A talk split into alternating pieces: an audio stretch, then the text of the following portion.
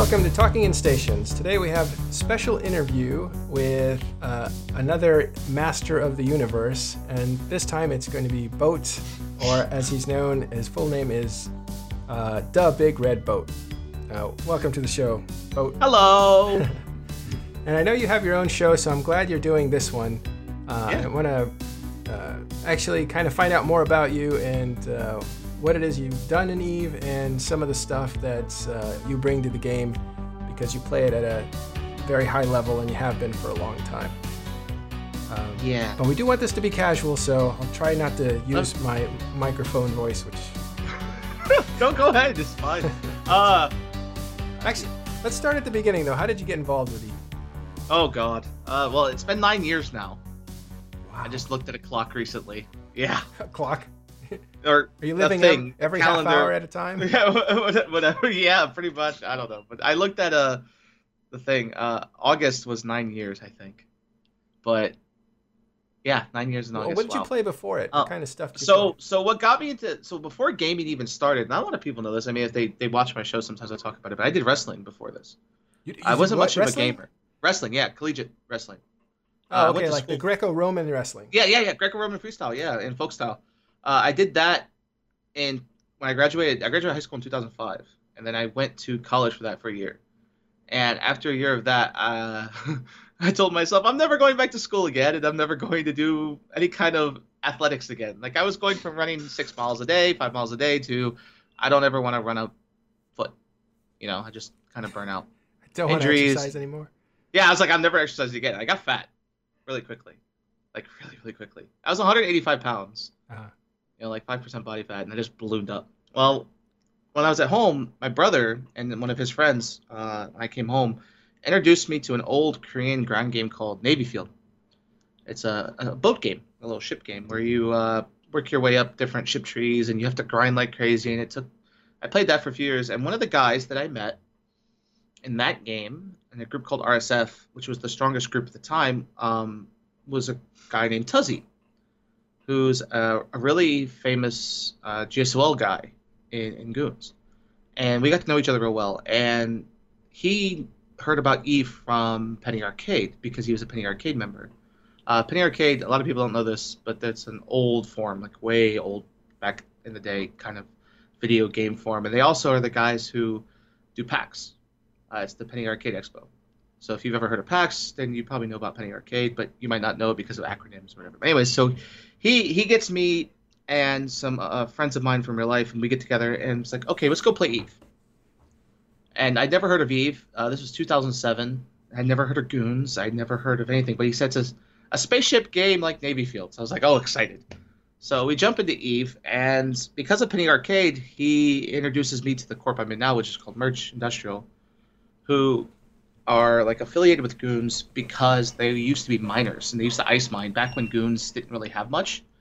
And the ice mining that they did was like essential for Goons survival back then. And it turns out my corp is one of the oldest member corp in the Alliance, besides Goon Fleet itself. So to give you an idea of how old that stuff is. Yeah, because the original Goons before they were Goons were actually in different corporations, right? They didn't just come over and start. So the way it used to work is with Goons is you had Goon Fleet, and then you would have SIGs or squads like Sigma, Rho, Delta, Gamma, Theta, and those squads were kind of like individual corps would be, and so that's how they treated it. And then member corps were just member corps, and you could participate in things. And when I first got started in Eve, I had no idea what a form was. Like I didn't know about form posting, I didn't know about SA, I didn't know about Penny Arcade. My only post ever on Penny Arcade is still there. It's the one post. It was, hi, I'd like to play Eve with you. Literally, it's all it says. Hi, I'm new. I never posted there again. I never knew what forums were. I didn't know about SA or Reddit or any of that stuff. Wow. Because I was like, a sports person, and I got introduced to games just kind of on a whim. I'd play games like Xbox and Halo and stuff, but never. Yeah. Did you play like when you were younger? Yeah. I played like Xbox games with family. Like we would set up 4 TVs in the house and play with friends and have friends come over. But it was never computer games. So you would have like a LAN party and have friends over. Oh yeah, yeah. We'd have up to 16 people in one house. So it was very social, and you were an athlete pretty much. Yeah, and then all of a sudden I became a nerd. I became a fat nerd. Yeah, and then I moved. 2006, I moved up to where I'm at now in Kentucky, and went back to school, or didn't go back to school. I started working, and so when I got into Eve, I really didn't have anything going on but work. So it was like work and Eve. And that was all I did for like a few years. What was it that hooked you though? Like people. What hooked me on Eve? Yeah. I like playing games with friends. So, like I said, my real life friends got me really involved with Goons. And when we joined Goons, Goons had just taken the big... They had just started to push onto the RIT Triangle, if you remember that back then, during the Bob War. And I had joined up with Goons right after Shrike died. Oh, yeah. And so I started getting, like, flooded with all the stuff that was going on. And my very first Goon experience was flying a Drake. A month into the game, I had joined Goons. I flew a Drake, and I was belt ratting in 77S. And a very famous Bob pilot and a Lachesis decloaked and killed me, and I couldn't lock him. And I unironically said, "Help! I'm tackled in a belt in local or alliance or one of the two," and I got mocked. And they're like, "Well, why don't you shoot back at him?" And I'm like, "I can't lock him," and it was a Lachesis. And I learned much later what a Lachesis was, but yeah, I got solo killed in 77S, belt ratting into Drake. I don't even have the kill mode because it never generated. Like my oldest kill mode was a Blackbird. Well, and... maybe it never happened. Maybe it was a dream. Oh, it happens. Oh, it happens. But I like that you asked for help, and I like that that was a lesson that you still remember. Yeah, because I used to get we mock people for that now, right? Like a guy screams, "Help! I'm tackled in the belt." We just kind of laugh at it, and we make jokes about that to newbies. And you know that was something I did my very first like week in. Yeah. Well, something about when Shriek got killed, that's when Goonswarm and Bob were going at it in the South, I think. And yeah, I think that Titan was it was the second Titan killed. No, it was the first Titan killed in combat. It was like the fifth Titan in the game. The first Titan killed, all the other ones had been logged off. The first Titan killed was not in combat. It was... that was, I don't remember the name of it, but it was a guy from ASCII, or Askin. And he had logged off but got aggressed by a smart bomb. ASCN, yeah. ASCN, and then they went and found him, and Bob killed him. That was the first Titan to die. Yeah, he was logged off, so he wasn't there when it happened. And then the next two that died was like a Leviathan and an Erebus, and those died because they were logged off. Mm. And then another one that died because he, again, logged off in a safe spot was the Ragnarok from Mercenary Coalition. It's also Doom. That AAA killed, that famous AAA audio where he's streaming. Yeah, I'm gonna have that dude on the show soon. He's a really good. It's good to listen to him. Anyway, yeah, it's always funny to see that Titan, you know, in Mercenary Coalition active in bridging because that was the first time I heard about Titan dying. Yeah. And then of course Shrike died. He was the first one who died in combat. But Shrike was a leader of Band of Brothers, your mortal enemy at the time. Well, Shrike was Sir Mole. Yeah, and we'll get back to him later because I got a story about him. Dude, great. Actually, I bet you have a ton of stories, and we can go 2 hours. I don't care. Oh yeah, we can go as long as you want. But I've told some of these before, but I didn't want to say Shriek was actually bumped like crazy, and at the time, the great thing about Shrike, you have to remember too, is he jumped into Doomsday, right? Mm-hmm. He came in to Doomsday, and he cloaked on a gate, and when he cloaked on that gate, a very famous merch industrial pilot named Atrin, who is probably the hero of Merchie, they call him, had an interceptor. Back when Goons didn't really have interceptors, he had one. And he burnt straight at Shrike and decloaked him after screaming, "Shrike's on this gate." And this is back in the day. This is right after a patch had happened. To take it back a step further for EVE history-wise, I wasn't around this back then, but Titans could jump in Doomsday, be at full cap within seconds, and jump back out. It didn't have that like 10-minute Doomsday stuck in system timer. Yeah. Until Shrike did his Doomsday, and he thought it was like the old way. Right. And so he Doomsdays and can't jump right back out, so he cloaks, thinking nobody noticed him. Well, someone decloaked him, and then he gets bubbled, and then of course, that's the famous Shrike death. Yeah, from their view, they got bumped a bunch of times by all these little ships that were coming at him. Well, yeah, that desynced dudes him. Kept slamming into him. Yeah. And back then, the Dictor bubble change also came into effect. Back then, Titans, before this, Titans had their hitbox was on the outside of the Titan, so that like 12-kilometer radius. So when they smart bombed, an 11-kilometer avatar had a 21K smart bomb. So no bubble could bubble it because it would be, you know, the bubble's too small, like a regular dictator bubble. But they changed the hitbox to the inside, so he could be bubbled with his 10-kilometer smart bomb, and that's how they were able to keep him bubbled. Oh, so yeah, there was a bunch of changes that led to that death that weren't around before then. Right, so. And actually, it's funny because this is something else that that I've been contemplating lately, and I probably will write about it, and that is evolution and how you have to basically evolve quicker than your opponents. Because that happens a lot. Yeah, as changes come, I look at how Pandemic Legion got kicked out of Fountain by IT Alliance when Dominion Sovereignty came, and Bob or IT at the time was just better adapted. They'd kind of practiced more and was able to wipe out Pandemic Legion. I don't think that was the case. Well, that is from their point of view. Well, from my experience inside leadership channels, it was more of apathy, but we can get to that later. Okay. This isn't really about history, although you're full of history, and that's great. Because so back to me. So when I was a newbie, I liked Drakes. It just looked cool. I always zoomed way in and saw a Drake, and I was always fascinated. And so my first op I ever went on, I took a Drake. Mm-hmm. And another bit of history is the Matani was on that op. He wasn't the CEO then. He was just kind of like a propaganda officer kind of person, you know, like a director. And he told me to go camp the fucking gate with the frigates because my Drake didn't belong on the fleet. He got told. And I literally sat on the gate with a bunch of newbie frigates and did nothing while all these battleships shot a boss. So that's what kind of got me started. I didn't see my first Titan for almost a year until the Delvor. And I didn't even see it then because my computer was so potato and the game was so bad that my first experience getting doomsdayed was in a battleship. Mm-hmm. I was black screened. I saw the damage notification, and then I saw myself die. But I didn't see myself. All I saw was a black screen, and I died. You got doomsdayed. Yeah, I got AoE doomsdayed twice. Yeah, I survived the first one. Back then, doomsdays were area of effect. They wiped everything off the... Yeah. And I couldn't even see the grid. It was my first battleship. I was in an armor shield tanked Raven in Delve, and Suis had told us to jump. This is way before I was in FC, or even thinking about FC. And I jumped, and it was hilarious. I didn't even see myself. I just saw black screen for an hour, and then all of a sudden it's like, "Hey, Shrike's doomsdayed," and I was like, "Oh, what Shrike looks like." And I had no idea what an avatar was. I didn't even see it. Just dead. And then it's like, "Oh, I'm taking damage now." I see the damage notification. Oh, I lived. And they're like, "Oh, here comes another Titan. Here comes I believe it was Orange something and a Ragnarok.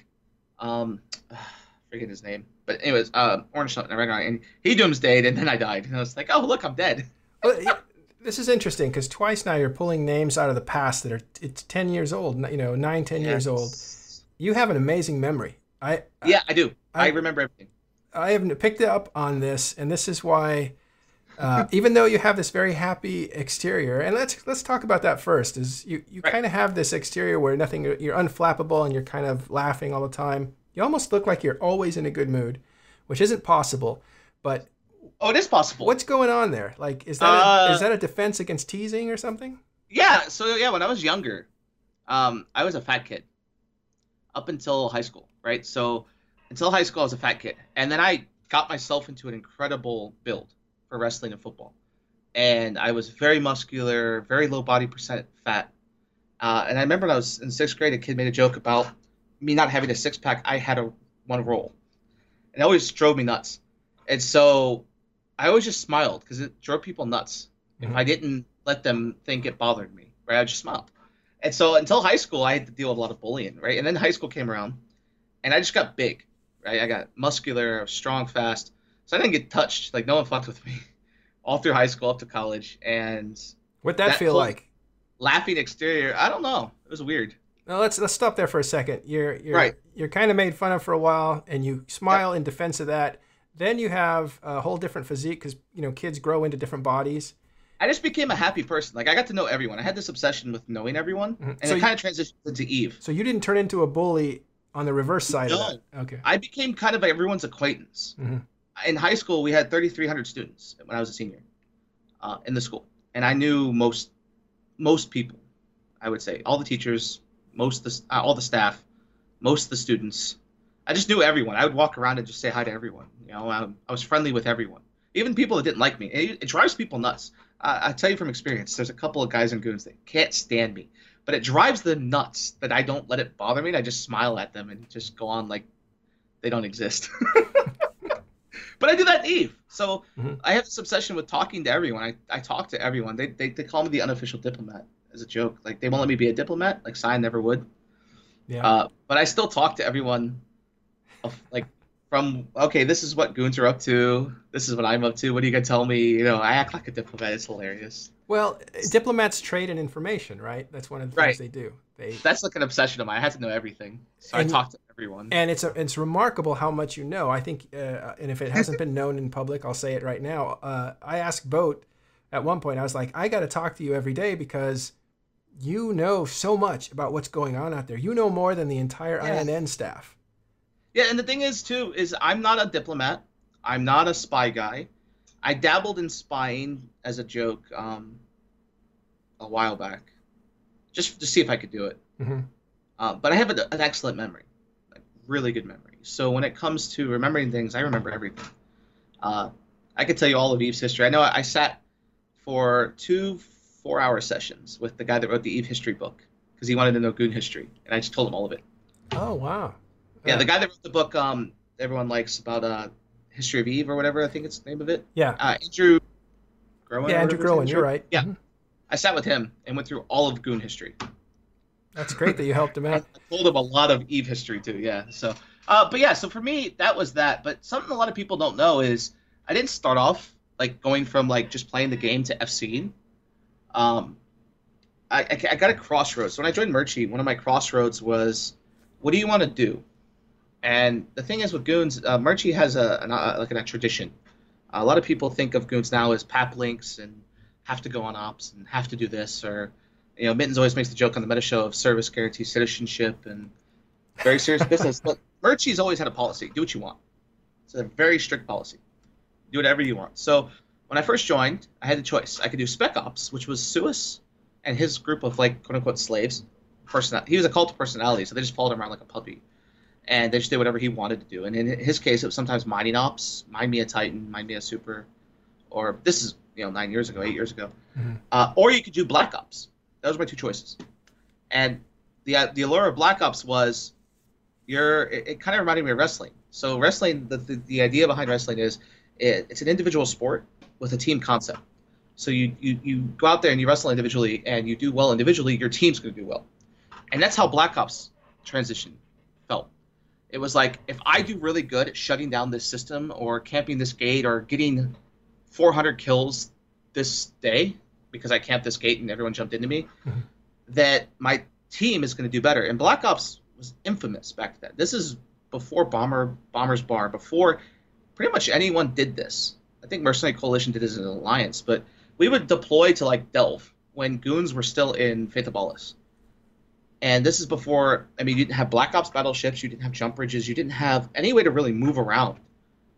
We would move in and live there. We would live out of cans. We'd live out of a carrier Thanatos that would have, like, extra stuff, and we'd put all our loot in the Thanatos and then jump it out once a week. We would live in Western Delve when it was believed you couldn't get past Null, right? Yeah, you get caught at a gate camp or something. Right, and we would live in I remember I lived in Western Delve for, I don't know, a long time. And we would always go ahead of goons. Like, we would get there before goons would even go.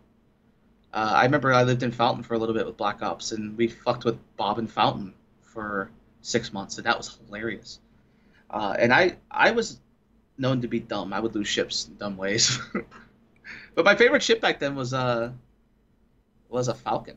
I loved flying Falcons. Were they the jammers, right? Yeah. Because those are frustrating to opponents. Yeah, it would just, like... You would sit there cloaked on a gate. They would come through. You would decloak tackle, and then you jam it. And this way, if they light a sign out, you could just get out. But this is there was no real counter dropping back then. It's nothing like it is today. It's nasty today. So there was no counter dropping back then. You would know they were forming a fleet. Like there was no prevalence of Titans. I mean, there was like 5 Titans in the game back then. You know, like Bob had like 5 Titans across all time zones. Period. It wasn't like you had. Endless jump bridge networks and 100 Titans to pick from.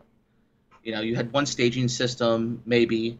You had Bob renters, because back then, remember, Band of Brothers had all those renters. Like EXE was still considered a part of Bob, but they weren't really Bob. You know, you had like Bob and everyone else. Well, back then they were called pets, right? Right, yeah, pets. Yeah, it wasn't even renters; they were just called pets. So you'd go back and Black Ops would disrupt pets.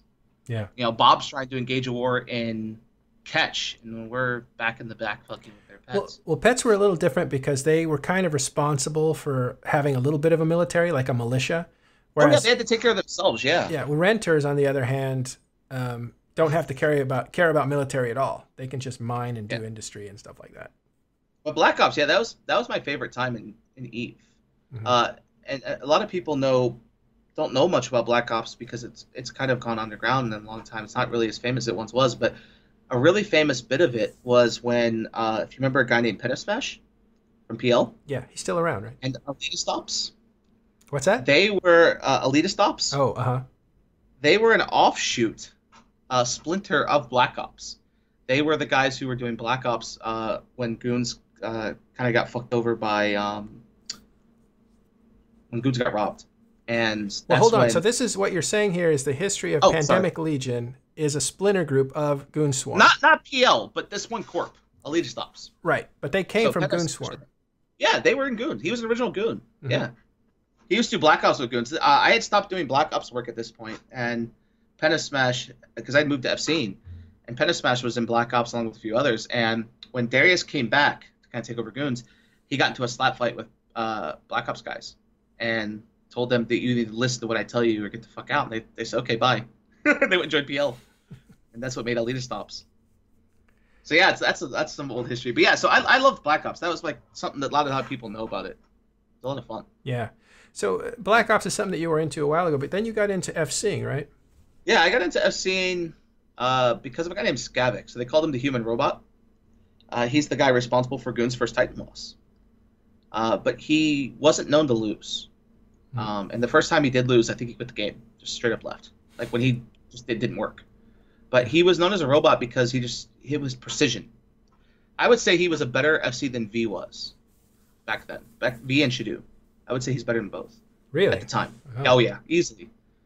He was just that good. Like everyone relied on like back in the day when Russians were feared. You know, like Xdeath was a feared guy. Like you wouldn't want to fuck with Xdeath back then. Or you wouldn't want to fuck with Sir Mole. Skavik I would put as one of the top, and so I learned from him.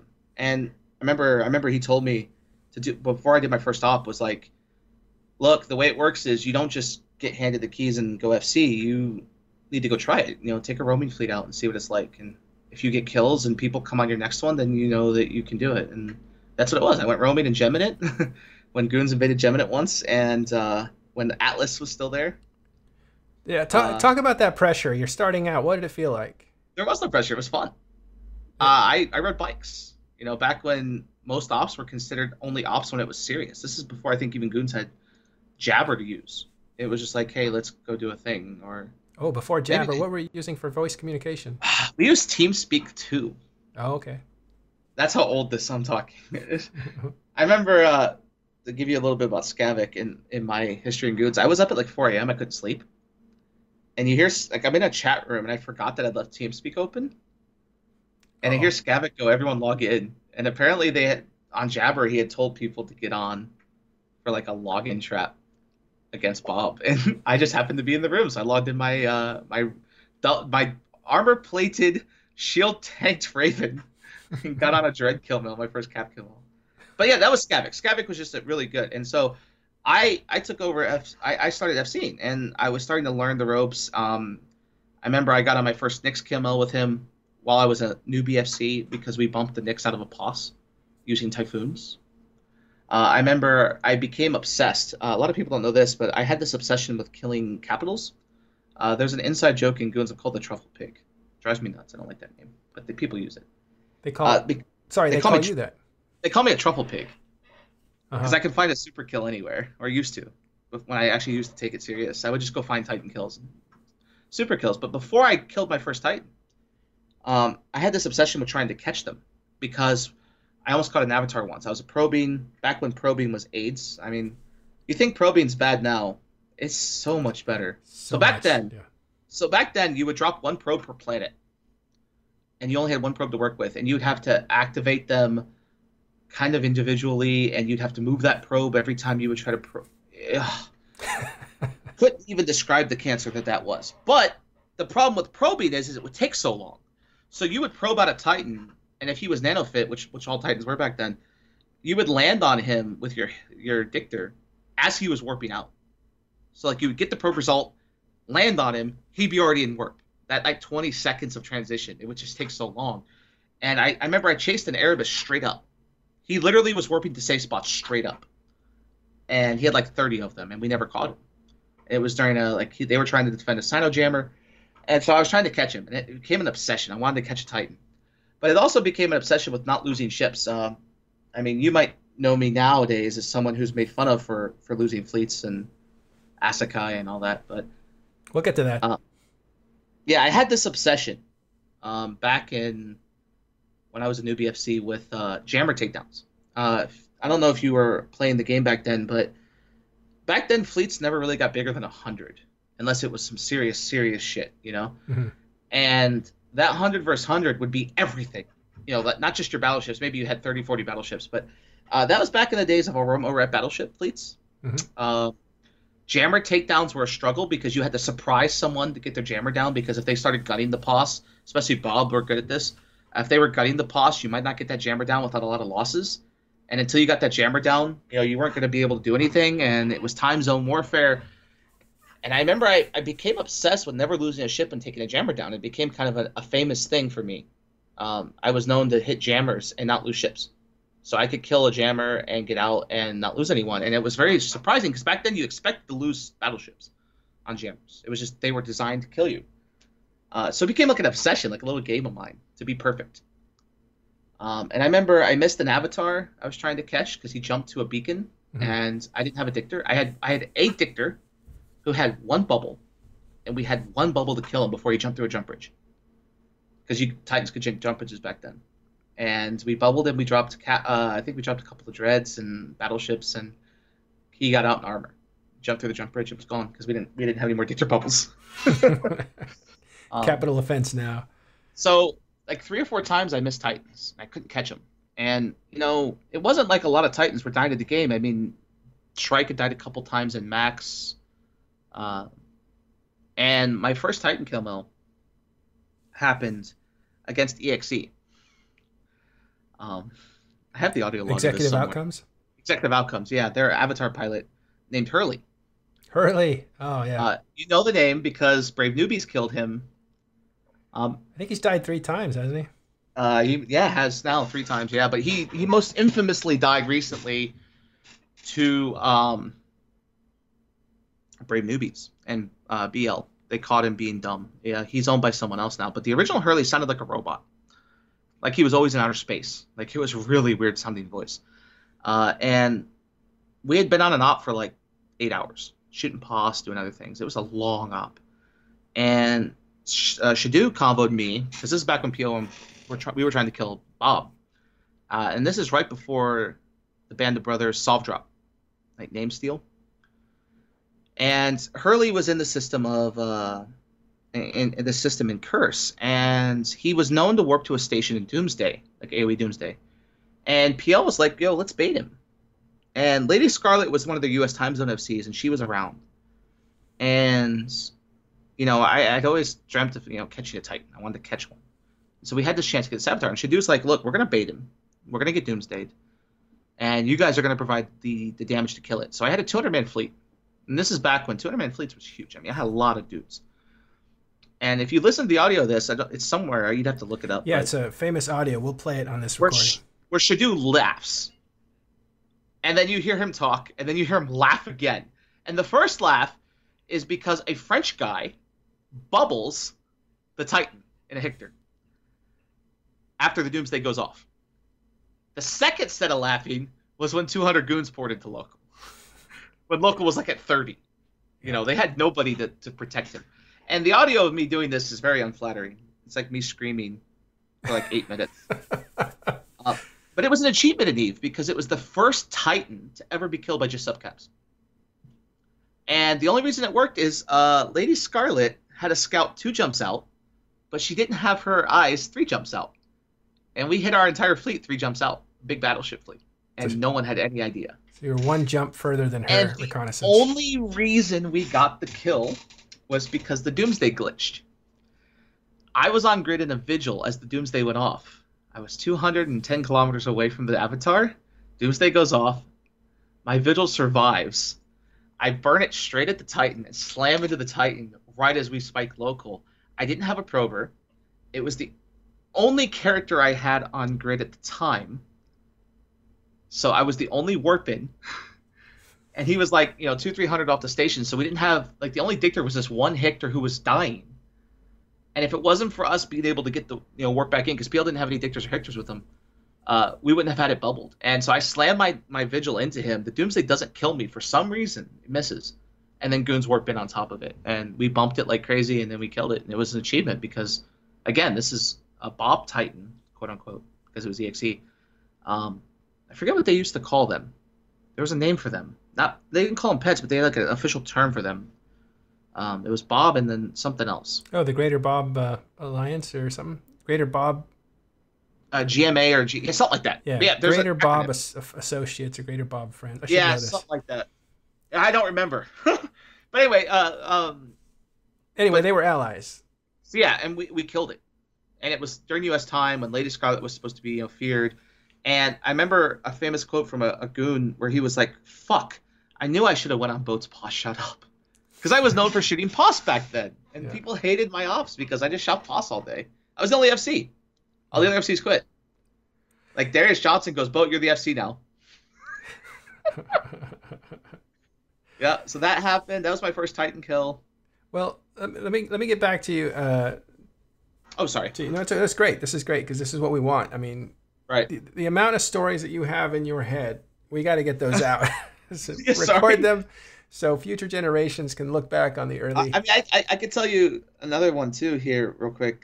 My first dread loss, or my first dread bomb I participated in. Uh-huh. So again, I was a new BFC, and at the time, Scabit quit. Suis quit. Suis used to be involved in some stuff in her life, and I don't get to do this because that's up to him. But he wants to talk about it. Just let's pause for a moment. Suis is a very charismatic early Goon Swarm guy. He's the one that you see playing the Little Bees song.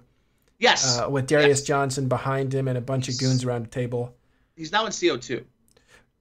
Right. Very, very famous because he was one of the guys that helped organize the war against goons. Right. When he was really the symbol of goons for a time back then. Right, he was a face. A lot of people liked him. I didn't like him. Yeah, I met him a couple times in real life, especially one notable time in Paris, and he was chill in real life. But in video game, I couldn't stand him because I didn't like the way he approached the game. It's like everyone was his little pet or his slave, and it reminded me too much of Bob, and I hated it. It drove me nuts. But so I tried to be different than him in the way I did it. And wait, why does that drive you nuts? Because that drives you nuts. You're motivated to attack Bob. No, like in the sense that like was Sir Mole had this about him. Sir Mole thought he was always better than everyone, and by better than everyone in the sense that there was nobody that he would like in all the recordings I have from him talking and the way he would act and the way he approached the game was almost like, okay, EXE aren't allies, they're pets. You know, if you're not Bob, you're not good enough to be considered even a friend. And I always played video games with friends, right? Like real-life friends. So I would never look at, like, allies now, give me an example, Stain Russians are good friends of mine. And I would never look at them as like, oh, they're just whatever. They're just video game nerds. I view them as in-game friends first, right? And so when it comes to, like, if like Stain Russians came up tomorrow and say, hey, Boat, we need your help. I'd be like, yeah, sure. I got you, buddy. No problem. And that's the thing that Suis I don't think ever did. He always had this call of personality where people kind of, like, flocked to him. But he was kind of nutty. I mean, he at the time, as when I knew him, he was on cocaine a lot, and he was just nuts. All right, but what I want to get to is your buttons that were being pushed, because obviously it sounds like what motivates you is having friendships, and then what makes you mad and motivates you to kill people. The way people treat others, yeah, is disrespect or entitlement, I mean, the feeling of it. The way I view the game too is it's a video game, right? So it's space pixels. But I like to play with the personality and the psychology of the game, right? So the out-of-game experience that Eve brings, right? So when I deal with Eve, it's do I like this guy or do I know? And I'm almost like everyone. I'm one of those types that likes everyone. There's not really anyone that I really dislike. But if I do dislike you, I'm going to murder everything. But in terms of the game. Is that the real Eve, or do you think they're both legitimate? Oh, they're both legitimate in Eve, because that's the way Eve is. Like, there, you can't play Eve without getting involved outside of the game. Mm-hmm. An example right now, I have Jabber on this monitor over here. Mm-hmm. Over there's Discord. Over there's Skype. Oh, right here, Skype. And I probably have a way to talk to anyone I need to in Eve through any of those three things, you know? You're so constantly, and those are all out of Eve. I don't have Eve open, and I can talk to everyone about what's going on within an instant, you know? Mm-hmm. So I don't have to be in Eve to do it. And I think that's what makes Eve, you know, special, and that's what I think is the draw to it. But I, like I said, I like to get my fingers in everything. And one of the things is when I became the quote-unquote head FC, it's because everyone else quit.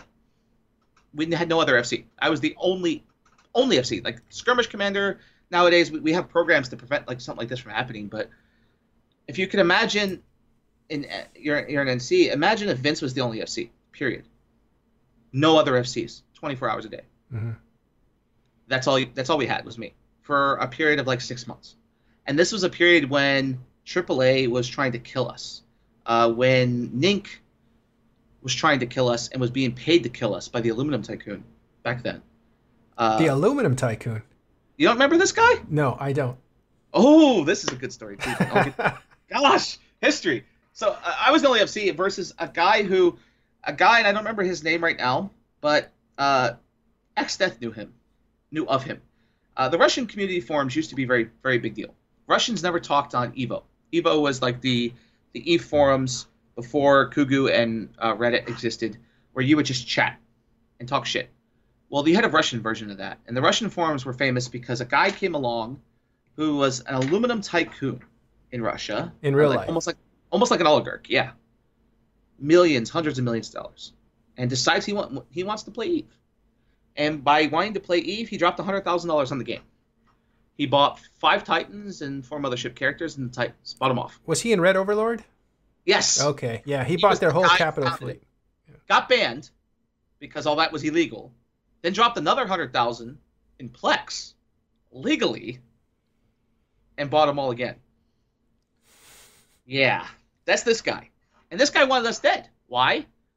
Because Ninc, at the time, had an area of Eve where a 10 of 10 complex would spawn. They could get you a lot of money. And it would only spawn once a day, right after downtime. And whoever controlled that would get paid $1 billion to $10 billion a day, depending on the type of loot it dropped. It was a 10 of 10 complex. They're only one of 2 in the game, right? And it was a static one, so it never moved. It was always there. And we started fighting Red Overlord over it. And that's what caused the split. You know, like that's when Red Alliance fell apart, and then a big split happened. And the Aluminum Tycoon didn't like that, so he hired Ninc, started paying him real life bucks, just FC, to kill us, him and AAA, and it was us versus them, and it wasn't going well. I mean, you're talking about almost, I would say, like the bought and paid for Russians. So this is before the current Stain Russians. So you had the old Stain, who were feared for their dreads, AAA, and Red Overlord versus us. And I was the only FC. So I'd go to work, come home, and FC for like 6-7 hours. And it became crazy. And I remember the very first time I got involved in Dreads, a AAA was trying to shoot a POS, and I got a hold of the Tau Ceti Federation TCF FC, and I got a hold of another allied FC, and we're like, okay, we're going to go balls deep. And I ordered everyone. We're going to try hard, in other words. Oh, sorry. Yeah, that might not be a good word to use this. But yeah, so the decision came down to me. Do we try it or not? And it was right before downtime. And I said, okay, let's do it. So we dropped sniper dreads back when this wasn't a real thing. 180K dreads. And there's a video of this. It's really awesome. Cartoon made it. One of the old Goon CEOs. They warp in 6 dreads on top of us, 6 pulse revelations. We nuked those. And we proceeded to pick off their dreads, but their dreads could barely hit us, where we were doing like double their damage. And even though we were outnumbered, I think we traded like 19 dreads. We lost for like 30 dreads of theirs, and we won the timer. And it was just famous because the decision came down to me when I was barely a real FC at this time. Like, I was the only guy. Darius is like, if you want to do it, go. And I dropped on them, and we won. And then we did it again. We refined the doctrine more and did it again later versus Banded Brothers, and just stomped them. We killed like 60 dreads, all in all. Like, it was a huge number. I don't even know it was 60, maybe even 40, but it was just a lot for back then. And we lost like 5, and it just proved a concept. So yeah, well, I remember those. Here's a little something for you. When I first got to when I first got to the Matani.com to actually become in charge of the news and all that, I was coming in with a pretty good record, and I knew that they wanted me to be there, and I was looking forward to, you know, doing this as a new project. But I think I'd heard an interview with you and Asher Elias on his show. It's a great interview, a lot of history there, and I think you had said something that was not really that bad about Lady Scarlet, but it made me mad because I was like, "Oh, yeah, I remember you told me about." I was like, "No way." So then my first meeting with Matani, I didn't have many meetings with him directly. Now I have them all the time, but at the time I sat with him and I said, "All right, you want me to work for you? I'll work for you, but you need to tell Boat not to say stuff like that."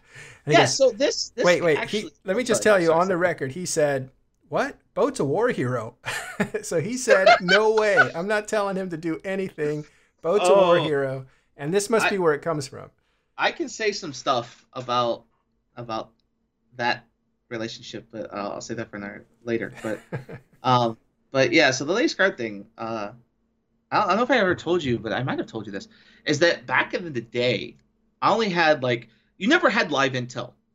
Spying was like a sacred, light the candles and make a star, a pentagram, and and only the dark inner circle knew about the spy stuff. And I remember one of our spy guys was eventually a Gunsi Onim cartoon, came to me and would give me audio logs of her FC. And she always had this really high pitched, really angry, bitter sounding voice. And she always talked down to people, and it just had this really nasty personality. And the way she approached conversations with people in local, or I would see Alliance chat logs, and the way she would talk drove me nuts. I just couldn't stand her. And when I was a newbie in Goons, one of the biggest running jokes was to mock the fact that she was a big woman at the time. Because we had these pictures that were shared with us from the Bob forums of her, a Band of Brothers meeting at the Hoover Dam. Yeah, that was a destructive influence meeting, yeah. Right. And so that was the only thing we had to go by. And so me as a very unflattering picture. Right, and me as an ignorant person back then. I was a lot younger then. I was 22 years old, 23 years old, Mm-hmm. I was rather ignorant to social cues with that stuff. Because I was like a dumb frat boy who made jokes like that like it was no big deal, Mm-hmm. And to me it was just a joke. But it became serious one day, one time only did I ever take it serious with the joking. And it got me banned in local was she was just being an ass.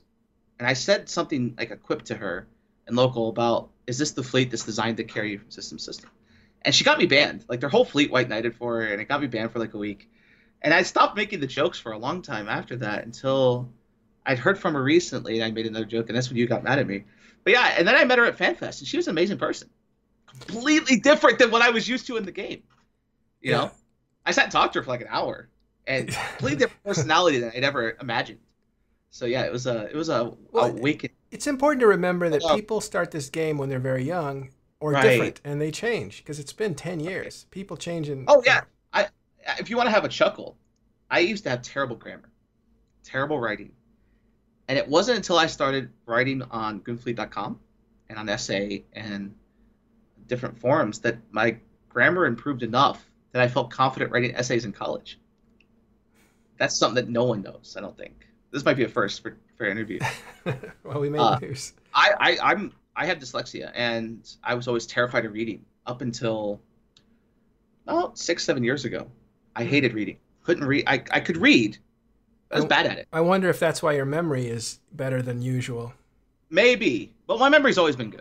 Okay. It's always been very good. I didn't know that people compensate with different things. I have dyslexia, but I was also ungifted. Oh. I have a 139 IQ. So my memory's... What, you couldn't score that last point for 140? No, I couldn't! And I don't want to go into that. I used to get mocked when I was a kid because I was in gifted classes 1 day a week out of 5.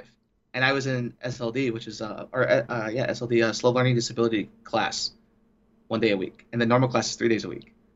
So you're basically taking classes for learning disabilities, and at the same time you're taking GATE. Amazing. Yes. What a contradiction. So anyways, because of writing on forums and you have guys like Dead Tier, other goons that would go on you like crazy for using you with a U, letter U, and you know, doing like texting version of typing on forums. I started having to use commas and be grammatically correct, so I taught myself how to do that. And then I went to college again for teaching, and ironic enough. And yeah, I can write a 20-page essay in a few minutes, no big deal. Just start writing and it's perfectly done, and then just have it grammar checked a little bit. And yeah, so it's, I would say, not a lot of people might know this, but yeah, if it wasn't for like Eve and forums and all that, I probably would have never have done that. That's amazing. And you, if you don't mind me asking, went on to become a teacher, is that right? Yes, I have a degree in elementary education, bachelor's degree. So what do you use that for? What do I use it for? Teach elementary. Teach. I do substitute teaching right now. Okay. But I can teach kindergarten to 5th grade. Do you, like, is that where some of your persona and artwork come from? Because you do your artwork for your show. Yes, I do it by hand. I do MS Paint, and yes. And when I design lessons and stuff, yeah, I would get pretty goofy with it. But you have the hat, right? You have the pirate hat. Yeah, it's over here. That was a gift, actually, before FanFest. An old Diplo. Goon Diplo made it for me for a costume. So how much of this persona has been evolved from Eve? Or were you always this kind of jovial person with props and stuff like that? Eve, yeah, definitely Eve. No, I never... I was always very shy, like very like right now I'm on video, right? And I would say anywhere from 10 years ago until 7 years ago, I would have never have done this, ever. And as far as streaming for the Imperium News, you're one of the leaders in that channel, kind of helping other people get their streams up and going. Your branding is solid. You have like a whole look. You have a persona. You have a presence on screen. That's a persona, by the way. Well, I mean, you probably know this, but not a lot of people that... We'll see this might not know this, but yeah, that's a persona. I don't, the dumb idiot boat that laughs and does dumb things, that's not really me. The smiles and all that, that's not, I would say it's not always me. What is really you then, or what is the... I don't know, that's the hard part. So like with me, so I'm a, like in stream, I'm considered very loud, very screamy, very vocal, but I like quiet. I don't watch TV loudly. I like reading. I can go like probably after this I'll probably go lay in my bed and just sit there quietly and read till I fall asleep. So I don't do loud. Loud drives me nuts. I don't know if it's something that it's like the psychologist never figured it out, but like, you know, I don't know if you've ever heard of this, but it's like if you're driving in a car and people have problems where if they're not in control, right? Loud noise in a car can cause them to freak out. So that's me. Like I have to drive the car or have it kind of quiet, or I'll freak out. And like the only person I can ride in a car with is my father. And I've like 50 people I've tried to ride with. It's hard for me to ride with people in a car unless it's quiet. And so when it comes to video game, like Eve, when people see me stream, I'm always very loud. I have noisy music and there's loud and this and boom and boom. And ops, or I'm talkative and I hate silence on ops and it drives me a little nuts. But in real life, yeah, I like it quiet. But isn't that something to do with, and this will sound worse than I really mean it, but isn't that kind of a characteristic of autism? Like you can't handle sound? It's interesting you say that because my girlfriend has autism. But no, it's not. I've actually had that checked. And yeah, it's not autistic. It's weird because, like I said, I have the high IQ. I have dyslexia. But the psychologists kind of like, they came up with it. This is a while ago, maybe 4 or 5 years ago. The idea is it's a control thing. I have to be in control almost. And so if I'm not in control of the situation, then external noise and things can cause a problem. They irritate you. Yeah. Which is weird. It's weird. I mean, I wouldn't say I have OCD. Maybe we're all weird and we all have characteristics of different things. It's just when they combine and become too serious and get in your way, then they become something that gets analyzed. And it makes, again, one of the quirks, like I said earlier in the interview, is I have to know everything. And it will drive me nuts if I find out later that I didn't know something that I should have known before. So like if I find out a few hours after that something could have happened, like I could have done something in Eve to help someone, and they didn't tell me because they just didn't think to ping me. It's like, oh, what the fuck, dude? Drives me nuts. So I have to know everything. Is that like a remorseful, you know, a moment past, or is that would you liken it to a control thing? I don't know if it's, maybe it's a controlled thing. Maybe it's, I don't know, I like have my fingers in everything. Like, you know how, like, if you ever talk to Mittens, it's like the spy master aspect, mm-hmm. where he likes to be involved with everything. I like to be able to talk to everyone. So there isn't a thing in Eve I probably don't know about unless it's something that, like, some upper echelon leadership isn't talking about to me or I haven't heard from someone. Like, I tend to find things out, and our Diplos will be surprised, or you'll be surprised, or, yeah.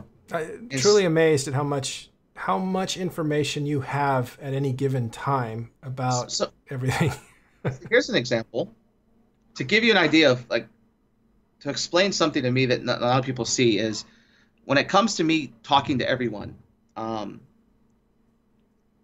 Before the big war started back in January, I knew what everyone was doing in terms of PL, NCDOT, who was involved, what they were doing, how they were involved, all because I had made friends with someone who hated goons as a whole. But he liked me because I always kept my promises. So in Eve, you know, sometimes in Eve, relationships on an alliance, like a massive level, can come down to a few words. And there was a guy named Blarfingoons who used to be like our Sky Team Marshal guy. And he used to be known for working with certain groups, telling them he'll do something for them and then not really doing it. Like, he would get what he wanted out of them and then kind of like leave them to fend for themselves. But I made it a point of mine that if I say I'm going to help someone and they help me, I'm going to go help them, even if it pisses off certain people later. But I said I'd help, so I'm there. And that kind of relationship with this person became kind of a friendship. So when the Great War started, Stainwagon told NC to go screw themselves when NC offered them like $100 billion to stay out of the war. And that was because of me, because of my friendship with one of the Stain leaders. Really? Yeah. Yeah, so I was really good friends. If you watched the Meta show recently, there's a guy named Veronic, mm-hmm. or Veronic, or however you say his name. I call him Veronic, but maybe that's not how you say it. But he's one of the Stainwagon leaders, so he's one of the whole leaders, and he's a good friend of mine. Mm-hmm. And during the earliest onset of the war, he was telling me things like, "Oh yeah, by the way, you know, Goblins wants me to hit you guys, and not hit Quarius," and he's threatening me and saying, "Look, if you don't do this, I'm going to sick NC on you." And NC's like, "Here's $100 billion if you stay out of this." And he was like, nah, I don't want that. I'm friends with Bill. And so our relationship with Stain was kind of solidified because he liked me. He couldn't stand Mittens. He couldn't stand Scion. He couldn't stand Blarf because he felt like those people represented what Blarf did. But he loved me. So the Russians hung out with me. Well, that's interesting because NCPL, their bond is built on Grath and Vince being friends. They don't necessarily like the people around them on each other's side, but they do like each other. Yeah, and that's exactly how this started. Like, Veronic couldn't stand a lot of the leaders we had and almost helped NCPL fight us with all of Stain. If it wasn't for me, like, just chatting them up every day. And, yeah, we became good friends, yeah. That's interesting. So, yeah, that's an interesting thing that can come in Eve that I don't think happens in other games. But that happened with Stain Russians, and now we're actually allies with them. Like we're you know, they live in Ketch, we live in Delve, and if we need help, they come over, and if they need help, we go over there. So yeah, it might be really important in the near future. Yeah, but, well, we'll see. Yeah, let's talk about a little more of the past, though. Yeah. I want to get back to Asakai. You were actually instrumental in that the fight actually started over one of your. What do you call it? Bloopers or something you did? Well, you could say that, but. I don't call it that. So Asakai you didn't have information you needed, right? Something like that. I'll let you explain. Go ahead. So have you ever heard of a show called Air Disasters or Seconds from Disaster on History Channel? No. I don't know if you watch History Channel much, but there's a thing called Seconds from Disaster. And what they do is they take a disaster like Chernobyl, and then they go back in time to break down the series of events that leads to that disaster. So like a chain of events that just happened one after the other so perfectly that big explosion happened, right? And that was Asakai. Asakai was a series of events that just no one knew would line up so perfectly to cause the event. In terms of scale of the most biggest battle ever, it really wasn't that big in terms of that scale, and what could have happened because of it is what made it so famous, and the press that became behind it. So there were like, out of the top 10 battles that ever happened in Eve to that point of Asakai, Asakai was like 6 or 7, but it was the press that came from it. The Game Informer picked up on the article. the Stephen Mesner article, that there was just all this press on it that made it such a big deal, right? Well, that's actually what drew in a lot of people to the game, including the beginning of Brave Newbies and just a huge spike. The Reddit explosion from Test kind of dissolving to Asakai, and then the thing about Asakai that's hilarious is, while a lot of people say, "Oh, it's because Boat jumped instead of bridging," and that joke has been made. I got that made to me just the other day when I was in local. But that didn't cause the problem. That was what I wanted. Like almost like a bad thing to happen, but it worked out in my favor at the beginning. And here's why: I jumped instead of bridging. What happened was I was dual boxing. So you imagine my monitor here and my monitor here, and I had 4 monitors at the time. I only have 3 now. And I have my Nyx logged in. I have my Leviathan logged in, and my layout for my mods are always the same, but I wasn't really looking at the mod layout. And the plan was to jump my Nyx in as bait to see who reacts, because nobody was showing up. A spy against Goons, who was an FCON, he was working for PL, had informed us of a fight that was going to happen over a tower, and that PL was going to be there. And for months, I'm talking 3-4 months, I've been trying to catch PL Superfleet, because they were doing drops in the north with like 20 or 30 supers. And I really wanted to catch these guys. And so I set up a log off trap. I logged off 80, 90 supers and Titans. We had 30 Titans log in. A guy named Atrum, who was our reimbursement director, convos me and was like, "Hey, Boat, can we take Titans this time?" Because I'd been doing drops in low sec and killing dreads and stuff. And I never took Titans. I was just taking supers. And I said, yeah, if we get 30, I'll bring Titans. We got 32. We had almost 70 supers, and we log off in tribute. No one sees us log off. PL didn't know we were there, and how many we had. And so I wanted to jump my Nyx in as bait, and then we had 50 carriers docked, so they wouldn't appear on the map, but they were ready to jump in and rep me. This is before, I would say before the carrier menace thing really happened with PL. I'd venture to say maybe it was around that time, but anyway. So I jump in. And I click jump, and I look over, and I go, "Oh, fuck, I just jumped my Titan." And everyone's like, "Oh, don't panic." I'm like, "No, not really. Okay, carriers undocked, carriers jumped."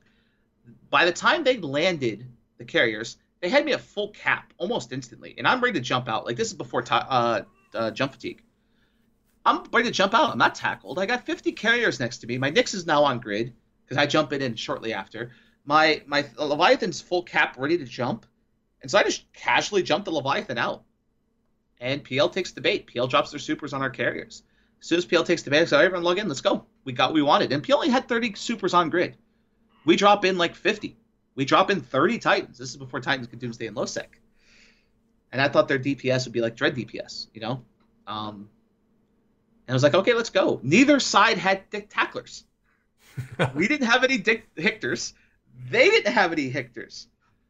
We were both aligned out in a straight line.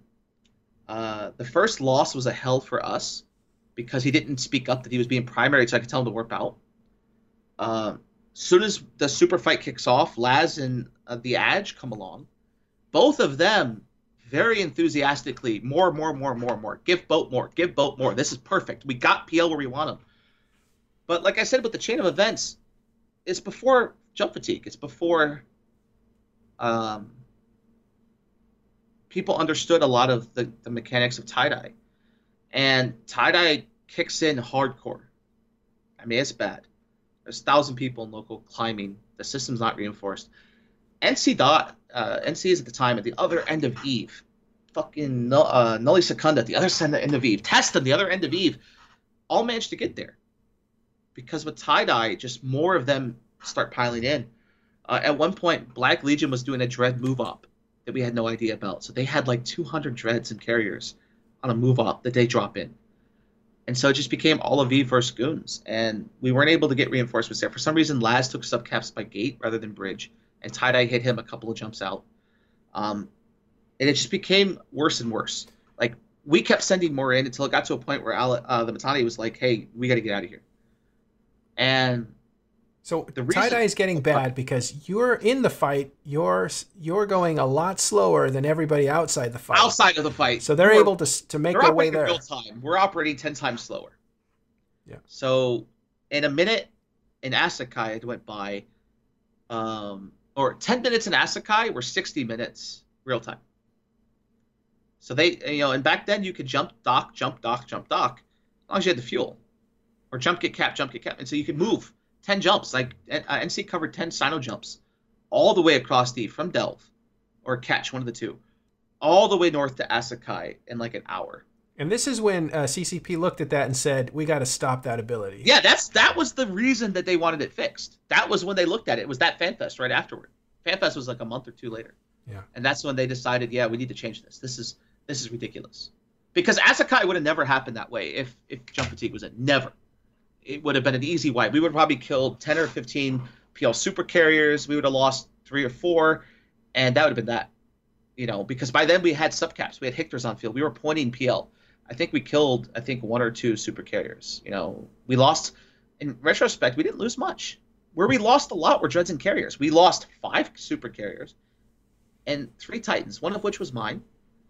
One of the Titans that died because he logged out, because the client crashed him in a safe spot, and he was logged out for 8 hours and never disappeared. This is before the 15-minute aggression thing.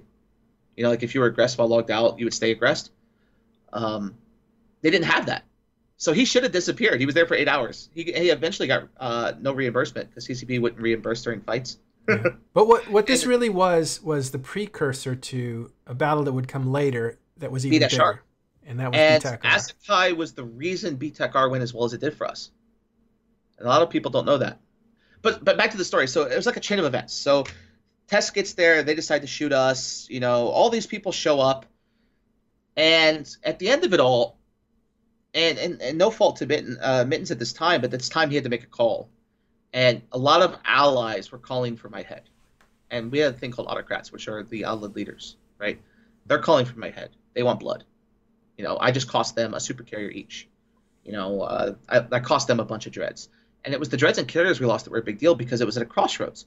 If PL had really wanted us dead, they could have turned around and invaded us right there, and we would have been in some serious trouble. Like our finance team, we basically lost 900 billion in dreads and carriers, and a few supers and stuff were irrelevant, but it was the dreads and carriers.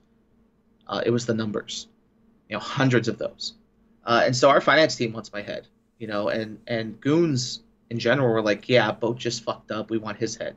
So Alex had to kind of throw me under a bus at that time. So he took, quote unquote, takes the keys.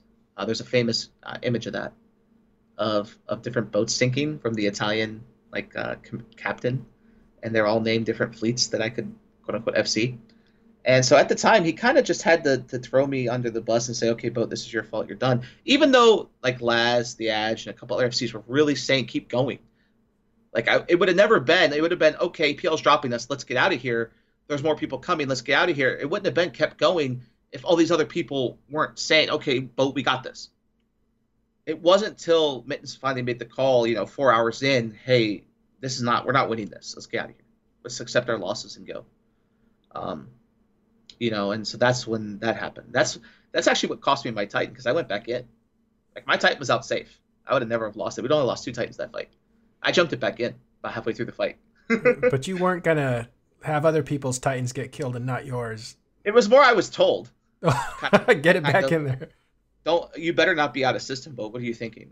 Okay. I lost my Titan, my Nyx. My Nyx had jumped out successfully. Lost Cap, jumped out. Got Dictor bubbled an hour later and killed. Oh, in the system that it jumped out? Yeah. In the system in Asakai. Oh. I jumped my Nyx out of Asakai safe. And an hour later it says Hictor point, which was 10 minutes a game. And then the system killed. So the game was screwing up. Yeah, so my ship was invisible. It had jumped out and disappeared. But I was still in system and I still got killed and I never got reimbursed. Oh, I remember I talked about that at FanFest to CCP once. It was hilarious. They kind of laughed. But what was great about Asakai wasn't how it affected me or Goons. Is what it did for the game, like you said, Brave Newbies and all that. But what it even did is, I remember I was at FanFest right after Asakai because they paid for a lot of things for me. I got to go to FanFest for free. I got to... Why is that? Because of Asakai? Yeah, so Asakai made CCP a lot of money. I was at a bar when the chief financial guy at CCP came up and bought me a drink and was like, just so you know, Asakai made my first quarter alone within the week of Asakai. To give you an idea of how much money Asakai made CCP. It made them a lot of press and a lot of money, a big fight like that. Because no big fight like that had ever had the coverage that Asukai did, because it was sold as boat messed up, the mess up that sunk the Titanic, or the mistake that did this or that. You know, it could be marketed that way, and the press took off with it. You know. But did they persecute you, or were they just saying, look at the scale of this game?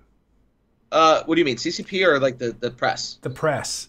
Oh no, the press treated it like, because I used my laughable joke in the interviews and did like my whole smiley personality when the interviews happened, and really made it sound like, you know, I messed up. Oops. You know, cutesy fun. But I hated Asuka. I was pretty bitter about it for a while because, like I said, Matani's call, I keep mind calling him Alex like his name, but Matani's call at the end was, okay, Bo, you can't FC Supers anymore. No Titans or Supers. And that's when a policy change came in. And then you know, the Fountain War happened with Test, and it was, okay, Bo, now you can't fly battleships. And the Adge always had this like thing against me, and so it gave him an excuse to get rid of me, and it just became like a downward spiral for me in Goons. Until I took up bombing, and that's what brought it all back. Let's start in bombing in just a second. I want to review. Yeah, sorry. Because you were an FC for a long time. At one point, you were the only FC. Right. Then this Asukai happened that started a little bit of trouble for you. But what I wanted to ask you, history too. I know there's a ton in there. Go ahead, actually. Go ahead. Well, one of the most important things that Asukai was never going to happen if it wasn't for something that made me, I would say, famous. I'm the FC that killed Bob, if you want to put it that way. I like to call it that. Okay. Explain that. So you have the Spy Masters who killed Bob as an alliance. But Bob didn't die when their alliance team got taken. They formed a new group, Dragon something or other. It was Kenzoku. Kenzoku. And they may have lost all their jump bridges and their Sino Jammers and their Saw 4 defensible systems, but that still had to happen. You still had to kill them. And Darius made the call of abandon everything, we're going to delve. And I was the guy who had to FC. Actually, he didn't make the call. Somebody gave him that advice, and he made the call. But at the end of the day, yeah. Darius says, did it, yeah. You know, like, he's the CEO, so it's way Goon's work is, if Mitten says, this is what we're doing, right? Mm-hmm. And so Darius was that guy at the time, and he said, okay, we're going. So if he doesn't say to go, it probably never happens, right? But Delve 2 happens. I'm the head FC. For this, you have the Adge, who is one of the PL FCs, which should do, and you have a guy. What is his name? Starts with a K, I think. Anyways, the Northern Coalition, the original Northern Coalition, with Morses, Mihi, and Razor, their head FC, and a guy named Freeze, and I forget the other guy's name, who were FCs for Razor, and that was us. And we invade it to kill Bob, and it was Shadu, I, and this other guy who Imperium is his name. Yeah, Imperium did a lot of the work, and that's when Bob infamously retreated into PR, and I had gotten hurt at work. That's in Aquarius, right? No, in Delve PR-, oh. the infamous 1 month station camp. I thought that was in Aquarius at 43. No, 49-U was a big fight. Okay. We'll get that in a second. But PR- is where we camped. That's where Bob ordered the big retreat, because PR-, if you ever look at Dotland, it's right in the center of Delve. Yeah. So you have to go through PR to get everywhere. Back when there really wasn't a prevalence of Titan bridges to get around it. There wasn't Blops bridges to do bombers around it. And they make the call to move in, and in U.S. Prime that night, I guess I'm getting a little scatterbrain here, sorry. My bad. Bob owned Euro time zone up until that war. So the way Bob fights would go is they would win like 16 hours a day, and we would have 8 hours a day to play the game.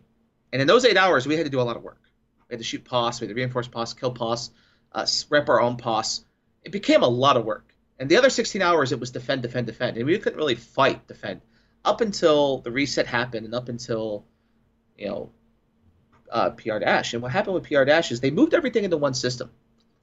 And Shadu suggests to me and to Imperium and the Adge, what happens if in U.S. Prime tonight we just go bubble up the station and we put bubbles everywhere?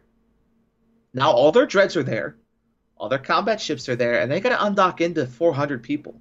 400 people was a lot back then, you know? At one point I think the lowest we ever got to camp was 100, but it was, let's try to camp them in the station for a day and see what we can get done. and then 2 days, and then a week. And I was home from work. I think I was hurt at the time, so I was able to play the game 24/7. And I camped that for 30 days. And the reason I remember it so well is that there was a comic book called Black Cat. It's an anime manga comic. It's 186 chapters. And I read the entire thing during that 1 month camp. But it became infamous because every morning at downtime, Shadu and I and Imperium would get on, log into the camp, make sure all the bubbles were there. Sometimes CCP would remove them because of bugs. So some Bob guys would escape. A very infamous phrase came about in EVE called wolf packing. That came from Lady Scarlet and Band of Brothers. They would go wolf pack, where they would take like 10 ships and go roaming while the rest of their alliance was camped into a station. And Band of Brothers didn't get to play a game for 30 days. I don't know. Nowadays, a lot of people make the joke about a hell camp. Like, you know, if PL does it or whatever. But nothing compared to that. That was a month. 30 straight days of they did not leave the station. They couldn't jump clone out and go get other ships because it wasn't like EVE Economy. EVE Economy isn't what it is now. Wasn't like that back then. You know, like 200 million ISK was a lot of ISK. I think I had maybe 1 billion all told by then. That was my net. That was my wealth, including stuff I owned, like including my carrier. I didn't have much. I FC'd from vigils, you know. And so we camped them in, and in the F-scene of shooting POS, we killed over 1,000 towers by then, in that 30 days. We were killing 60 towers a day, almost. So you had them camped in while you were taking their territory. Well, we took everything, yeah. And back then, POS was how you took solve. It was a +1 rule. So if you had 100 moons in the system, and I had 51 of those moons, you had 50, I owned the system. So we had to clear 100 POS from like 5 different systems in one constellation, you know. Like one system had 98 moons, the next door would have 92, and we'd have to kill all those moons. And so it became like we would give the keys to caps to a random cap pilot who would take 30 dreads and just start sieging. We'd hand him fuel, and he would just go and go and go and go. And then 8 hours later, another guy would take over, and he would go and go and go. And another 8 hours later, he would go, and for 30 straight days.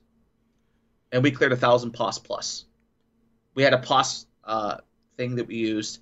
That was full every day, and there's lots of little like gifts you could probably find called there's one where it's like a giant bee stinger going all the way up the thing. He's holding it like it's his dong, and it's covering the entire POS map of red POS. They were reinforced, and that was an achievement. And it was, I would log in every morning with Imperium and Shadu, and we would just sit there and talk on TeamSpeak to these people while they camped, which was unheard of. Sir Mole didn't log in for 30 days, you know. The first time I killed Sir Mole was because of a drunk goon during this time period. What made me famous for killing Cat Titans, this is my second Titan kill. Shrike jumps into a system that we're sieging. We had just killed Waga in an Aeon, the oldest Aeon in the game. We had just killed him on a gate, along with some carriers and dreads. And then in Western Delve, we're getting ready to kill a CSAA that belonged to Shrike. Which was unheard of back then. You know, you didn't kill these things. These things weren't like prevalent everywhere, and it was building a Titan, and which again was a big achievement. And we, with the soft drop and stuff, you know, if that thing was going to die because we had reinforced the tower and we were going to go kill it, and Shrike jumps in the system with his avatar, and a drunk goon. If you can imagine a sphere of a POS, Shrike jumps in here, and there's a goon and a Hictor cloaked here, drunk. And we knew he was drunk. And he goes, "Hey, guys, Shrike just jumped in next to me." And everyone's like, "Wait, Shrike, who's Shrike?" "Oh, Shrike!" And everyone's like, "Wait, what?" And he's like, "Yeah, come on, we're over here. I got him bubbled." And everyone goes, I remember the ad screaming, "Light a Sino." And he lights a Sino between the POS shields. Like this, imagine this is like the, you know, the POS shield here, and Shrike's over here. He lights a Sino here. And all of our dreads jump in like 80 total caps, back when 80 caps was a lot, and yeah. Bump Shrike away from the POS shield, and then kill him really quickly. And I remember I got on it with my carrier kill because I was shooting a POS over here, and I had to warp in, and I got in at like the last second. And the video of him dying, the only video that I've ever seen out there, is a guy in a rail Megatron who gets like him and like, he gets on the kill bell when Shrike's in like low armor because of the lag in the system before tie-dye. He just didn't make it there, and it shows Shrike died. It was great. It's a good moment for you. I guess that made you kind of popular, and then I guess Asakai happened after that. many years after that. A long time after that. So we owned Dell for a long time. If you remember earlier, I said that, you know, PL losing Fountain wasn't because PL didn't adapt. Mm-hmm. It was because apathy. A guy named Seamus was the original PLF CEO, Seamus Razaz, and he didn't want Fountain anymore. He didn't want Solve. And he told Cartoon, who was RC at the time, that he didn't want to defend it. And so he tells Cartoon that he wants to defend it. I'm trying to defend it because I was good friends with PL at the time, back then, because me and Shadu and I were real good friends at the time. And Mr. V was an up-and-coming FC. And remember we had this one big fight in Y-2 where the decision came down to should we drop Dreads in on top of Bob? Like, should we Sino into them? And we knew that there was a possibility of a black screen happening, but we figured we had more than them, so we could risk it. And so we dread bombed them. But in Sinoing in the safe spot, there's a couple of old famous names. I can't remember the name off the top of my head. The guy that suggested the safe spot. We black screen. I dread black screens. Another dread black. Everyone black screens, and we get slaughtered. CO2. I remember PL. Like Seamus's famous words to me and V was, "This is fucking unbelievable. You guys are fucking idiots. I'm done. I'm leaving." And the deal was we would help them defend Fountain so that when Bob came to Delve, and this is when Bob was rejuvenating and rebuilding, they would defend Delve. And they said, fuck Fountain, we're out, and they didn't come help us in Delve. And it wasn't until a short time later, that's when we stopped. I guess our friendship kind of started deteriorating. It was around then. Because PL and Goonswarm were very tight before that. Oh, right? We were, yeah, because our PL was known, like PL got started in Delve with shooting Bob. That was kind of how they formed, as far as I remember. Yeah, Rikoku and a few corporations. Sorry, not Rikoku. It was Rikoku was involved. Yeah, it was not Rikoku, but it was NESW and a couple others, or NSWE, or however the acronym for that. Northeastern SWAT, NESW. Yeah, SWAT, that's it. Yeah. So them and a couple others were the original corps. Yeah, so we were close to them, like buddy with them, and that started deteriorating after the fall of Delve, when Goons lost Delve. I think that's slowly when it started to fall apart, because the Northern Coalition deteriorated. They kind of just died. The original. Because, again, apathy. Imperium decided that he no longer wanted to defend... he no longer wanted to defend, like, FC. He quit. So I see a pattern here where people don't want to defend their space. Well, it's like the one personality, the one guy who's a really good FC decides he no longer wants to play anymore. And that's what it takes. And that's all it takes, one guy for the whole thing to fall apart. And it's happened many times. Yeah, Imperium was really good because I believe the Northern Coalition was being attacked. He took out like 7 or 8 PL Titans. Yeah, so me and him were good buddies. And during Max 2, I don't know if you remember the Max series of Band of Brothers trying to invade the North. But during Max 2, the only reason I'm wealthy now in game is because of Max 2. I was a very big FC of U.S. time zone for all of the Northern Coalition. Northern Coalition, again, with my whole building friendships and things, I had access to the Northern Coalition's most private channel. I forget the name of it right now off the top of my head, but it was where all the high-level discussions happened. I was the only quote-unquote goon in there. For a long time, and the old MMF CEO, which I can't remember his name off the top of my head right now. Morsis Mihi. Yeah, Morsis Mihi was a good friend of mine. Became buddies on Skype and Facebook, and he brought me in that channel with Imperium, and I was good friends with Imperium. And this is when the Russians invaded with PL, White Noise, and NC. And at the time they were Triumvirate, I think, or they had just reformed in a Northern Coalition dot or whatever they. Mm-hmm. Vince came up with. White Noise famously blew up like 100 battleships with their bombing fleet. They had a really good bombing FC. Really good.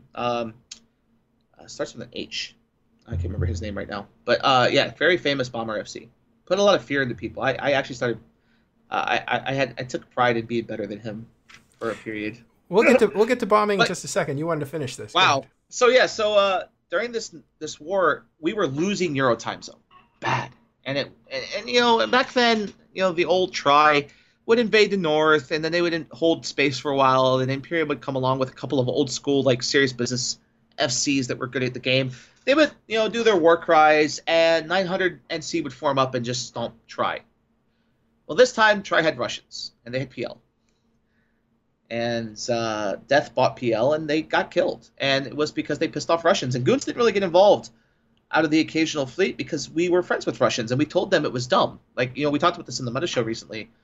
We told the old Northern Coalition, you're invading Russians. That is dumb. You're going to piss all of them off, and you're going to die. And, well, that's what eventually happened.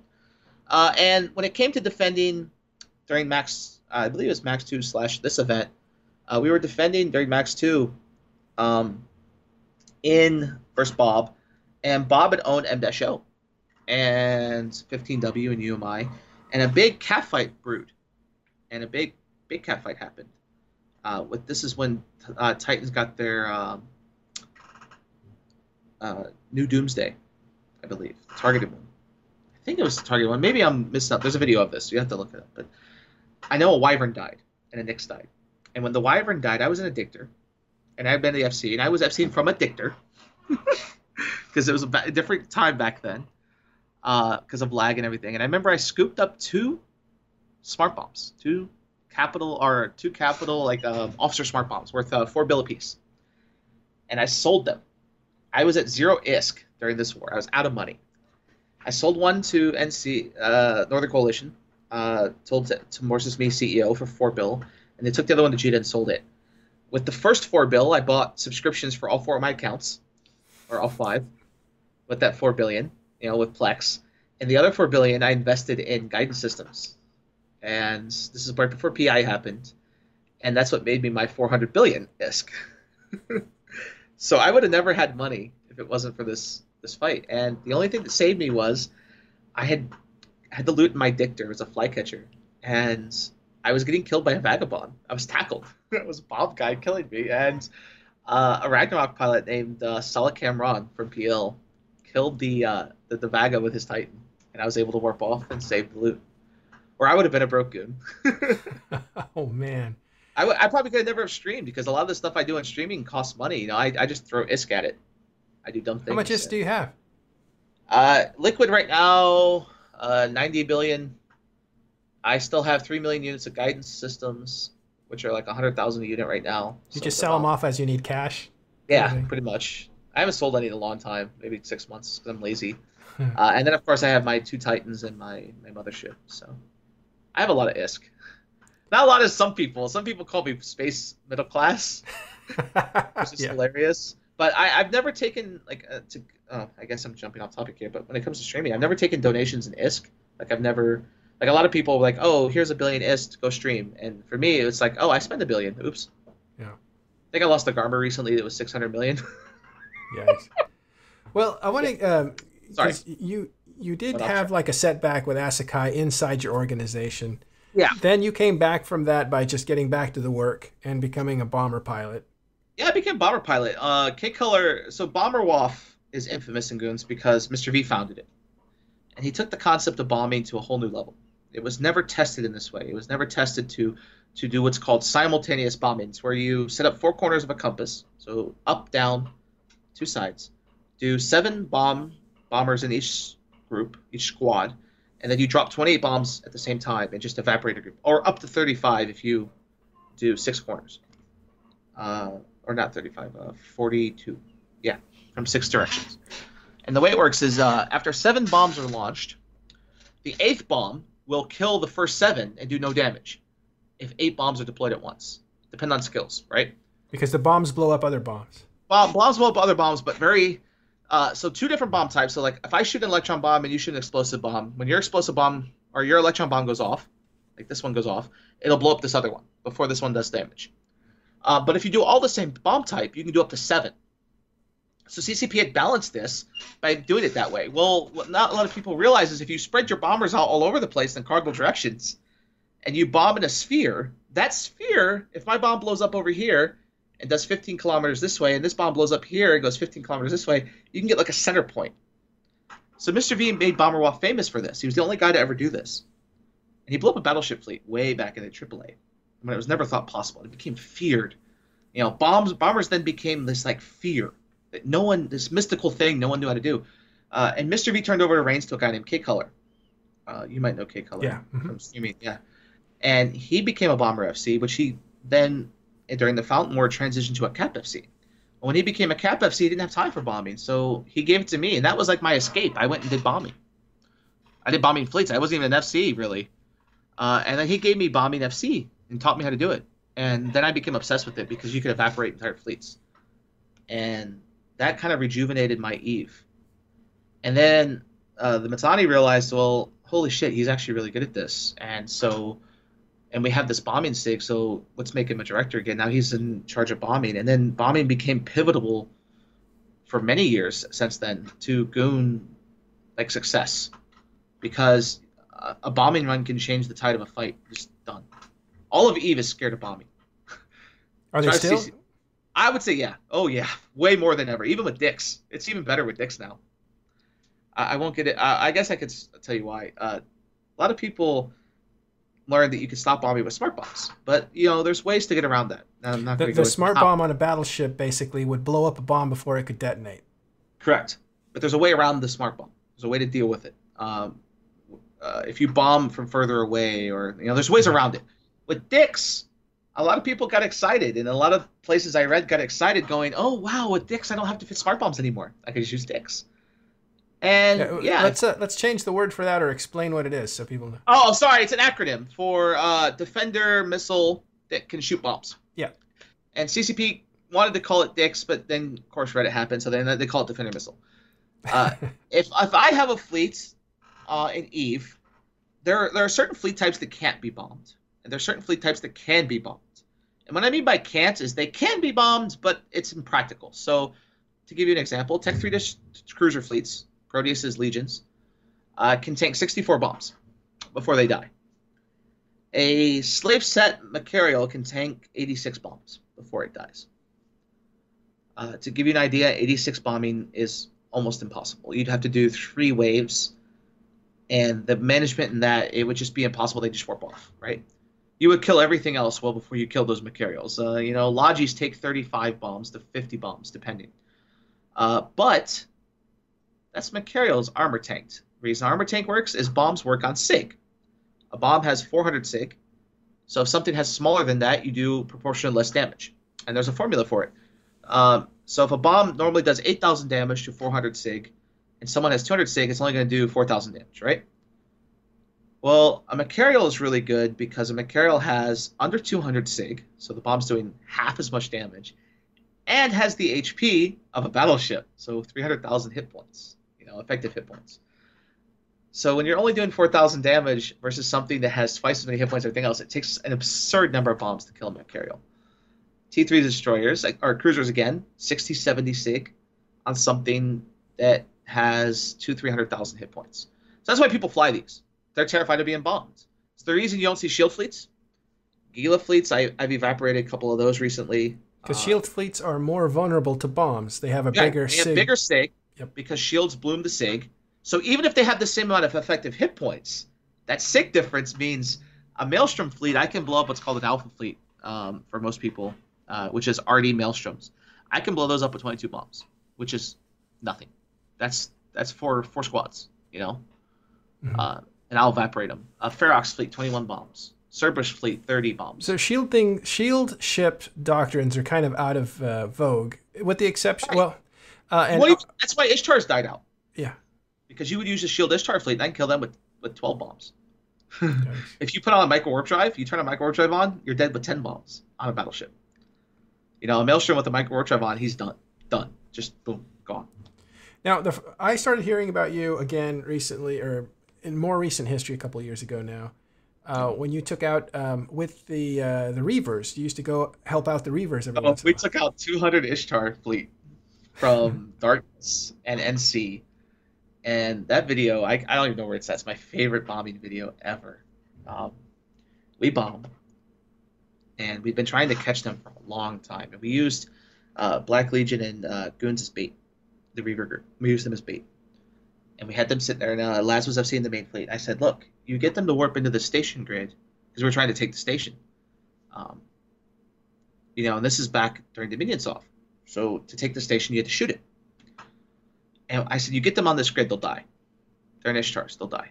And I had a Dictor. He's probably my favorite Dictor pilot in the game. He flies all my Dictors for bombing ops. And what I do is I have him in a separate wing. So imagine a fleet structure. We have squad, squad, squad, squad. I had 5 squads. And then I had the Dictor down here in another wing. And I fleet warp the Dictor at 0. And then I fleet warp the other fleet at 38 kilometers. Now 38 is like the pristine number. And the Dictor has to get a bubble up. And they don't move. They're not moving, right? They have to, the only way they're going to survive is to get out of this bubble. And so the bubble goes up right as the bombers decloak. And you hear Lass start celebrating, right? As the bombs are getting launched, going, oh my God, oh my God. And when the bombs start blowing up, I'm going, oh, we fucked up. Because some of the bombs are sailing past them. Some of the bombs are not detonating because of the lag. And we found out about a minute later that the reason the lag was happening and the bombs weren't exploding is the bombs had exploded. But so much death had occurred that the game couldn't handle it. Bombing causes a lot of lag. And when things explode, it causes a lot of lag. And we vaporized the entire Ishtar fleet. 250-man fleet just obliterated. Probably 150 Ishtars, 50 Logi, just all die. Wow. Just absolutely gone. It's kind of like bowling, right? You throw the ball, and you know when you got to strike. Well, you know when you get a strike because you get the bounty payments on the side. That's how you know you got them. That's how you know that. That's how I figure out. I don't even ask anymore. Hey, did we get any kills? Because the first thing I'll ask is, did we get any hits? Because bombers don't stay on grid after they bomb, right? They leave. Mm-hmm. Because if they get blown up before the bomb explodes, they don't do any damage, right? Which is something I think they did change. That's just my opinion. And I need to be able to bomb in low sec. I'm gonna add that. but you throw your bombs, they detonate, and okay, did we get hits? And everyone would be like, yeah, we're getting hits on lots of shit. Oh my God, yes, we're getting hits. And then you find out a minute later, okay, they're dead. And if tie-dye picks up like crazy, you know you killed everything. Yeah. And there's been times where we've gotten close. We've been a bomber short of wiping out an entire fleet. We put a hurricane fleet into the 10% structure, most of their ships. Oh, they all must have been pounding. Oh, yeah. We were 1 bomber short because he died. Well, here's the thing. You've been playing a long time. You've been playing as an FC a long time. You've been through a lot of pressure situations. You have changed it up a little bit, but why? I mean, you have every reason to be a bitter vet, kind of tired of the game. It's clear that you love this game. So what's going on there? So for me now, it's this might sound terrible, but I make money off EVE. Not like RMT, but from streaming it, that's my fun vacation money, right? So, us streamers at TMC, we get donations, subscriptions, follows, stuff like that, and those things turn into bucks, and that bucks is my vacation money. So the game that gets me the most attention is EVE. I'll average 200, 300, 400 viewers on EVE, whereas if I play another game, I might get my loyal 60. So I get a lot of people that watch EVE, and so I found that what keeps me going in EVE, keeps coming back to it, is I love subcapitals. Anything battleship or smaller, I have an obsession with. I love flying them. I love doing quirky things. Today I was flying around in a Harpy when no one really would fly a Harpy solo, and I was roaming 0-0 with it on stream. And I do dumb things, like I did an executive Garmer. It was a paper-thin Garmer with nothing but blue and purple mods, 600 million ISK, and it had the paper-thin tank where a Thrasher could probably volley me, and I was killing things with it, and people were laughing. And the reason I called it the Executive Garmer is because it had these two executive names. They were named Executive Censored Damps. Yeah, on it. Those are meta damps. They are storyline damps that nobody would ever buy because they're pointless. But the whole ship was just the most expensive thing you could put on that spot. It had the most expensive micro-warp drive for a frigate, which is an A-type micro-warp drive. It had the most expensive points, the most expensive stamps. Everything was the most expensive. It even had instead of T2 missile launchers, which is what you would normally use, it had Dreadgar Estus missile launchers. And that to me is fun. I think one time my most fond experience was I did build a ship. Twitch builds me a ship, and we built a Vindicator. You tell the audience to build you a ship. Yeah, and we built a Vindicator, and I don't remember where that Vindicator in Lost Mail is, but if you could see it, it had a salvager, a sino, a railgun, a laser beam, a pulse laser, a missile launcher, a ship scanner, a hull tank. It had a gyro stab, a mag stab, ballistic control system, and I got a kill mill. And then I died to a 40-man fleet. Kill the jackdaw. So that's how you're keeping it fresh, is you're inventive with your gameplay in front of an audience. Yeah, that and bombing. I run Bomber Waff still. It's going on almost 4 years of me doing Bomber Waff. I would say, yeah, about 4 years. 3 or 4 years. And do you run, sorry, go ahead. And just recently when CO2 was getting evicted, I deployed Bomber Waff to assist CO2 and bomb everything. On their way out. Oh, yeah, we were just bombing everything. It was great. Yeah. Laz said on his show that there was a bombing opportunity you just missed. I don't know why. And that could have turned the battle in the casino war, like the MTAC battle. Yeah, so there's a lot of times like that, and I hate that. So that kind of criticism, you mean? That kind of thought. A lot of people will go into a fight because of how powerful bombing is. They will, and how good I am at it. They will go into a fight outnumbered 4-1, 5-1, and then I have my 30 bombers there, and they expect us to win, and are disappointed when we don't win that fight. You know, they'll, like Asher does this sometimes, where he'll take a Serb fleet, and I love Asher's F'seen and his obsession with Serb fleets, but he'll go into a fleet, and he's really good at Serb fleets, really good. Serb fleets are really fast shield doctrines. Yeah, real fast shield doctrines that can kite, and he went into a fight once against Pandemic Horde, where he had his 150-man Serb fleet and my 30 bombers versus 100 Horde, 100 PL, 60 NC, 70 to 75 Darkness, and like one other group. So he was outnumbered like 5-1. And we're trying to hit the P Horde staging system and fade. And I'm in my bombers, and he's like, yeah, let's do this. And I think I bombed one fleet to death. Like it was Horde's Ferox fleet or something. The Deopa has a video of this. And I bombed the destroyer fleet, but there was no way we were going to turn that tide, and we lost a lot of ships. And it's just like, the expectation is all right, we have bombers, we have one fleet, we're going to win. And the problem is with bombing is it's so reliant on me not fucking up. And there are 10 different things I got to do in fractions of a second that if I do it wrong, it leads to a failure. It's all about timing. Right, and so to give you a rundown how it start to finish. So enemies coming out of warp, and Bomber Waff tells me, okay, they're at 5 AU, they're at 1 AU. So I have guys scanning at different lengths, and at 1 AU I scan because I want to get the results on the probing right when they land. If there's no tide, 1 AU is about right for a cruiser fleet. So they're coming out of warp with those Feroxes, and as they land, my probe result finishes. I tell the Dictor to decloak. I'm in Wing 2, and I fleet warp that Dictor. If I fleet warp him at the range I have set, which I have my default range set to 38. So I warp the fleet a little fraction of a second faster. Sometimes I'll fleet warp the Dictor to 38 instead of 0. So the Dictor bubble doesn't go up, and the Dictor has to warp out and back in and maybe live, maybe doesn't. If he doesn't live, we have to wait 10 minutes for him to get a new ship and get back. Because fleets, if they align, they miss bombs. Bombs take 15 seconds to blow up, so or 12 seconds to blow up. So if in that 12 seconds they warp off, you're not going to kill them. So you have to get him Dictor bubbled.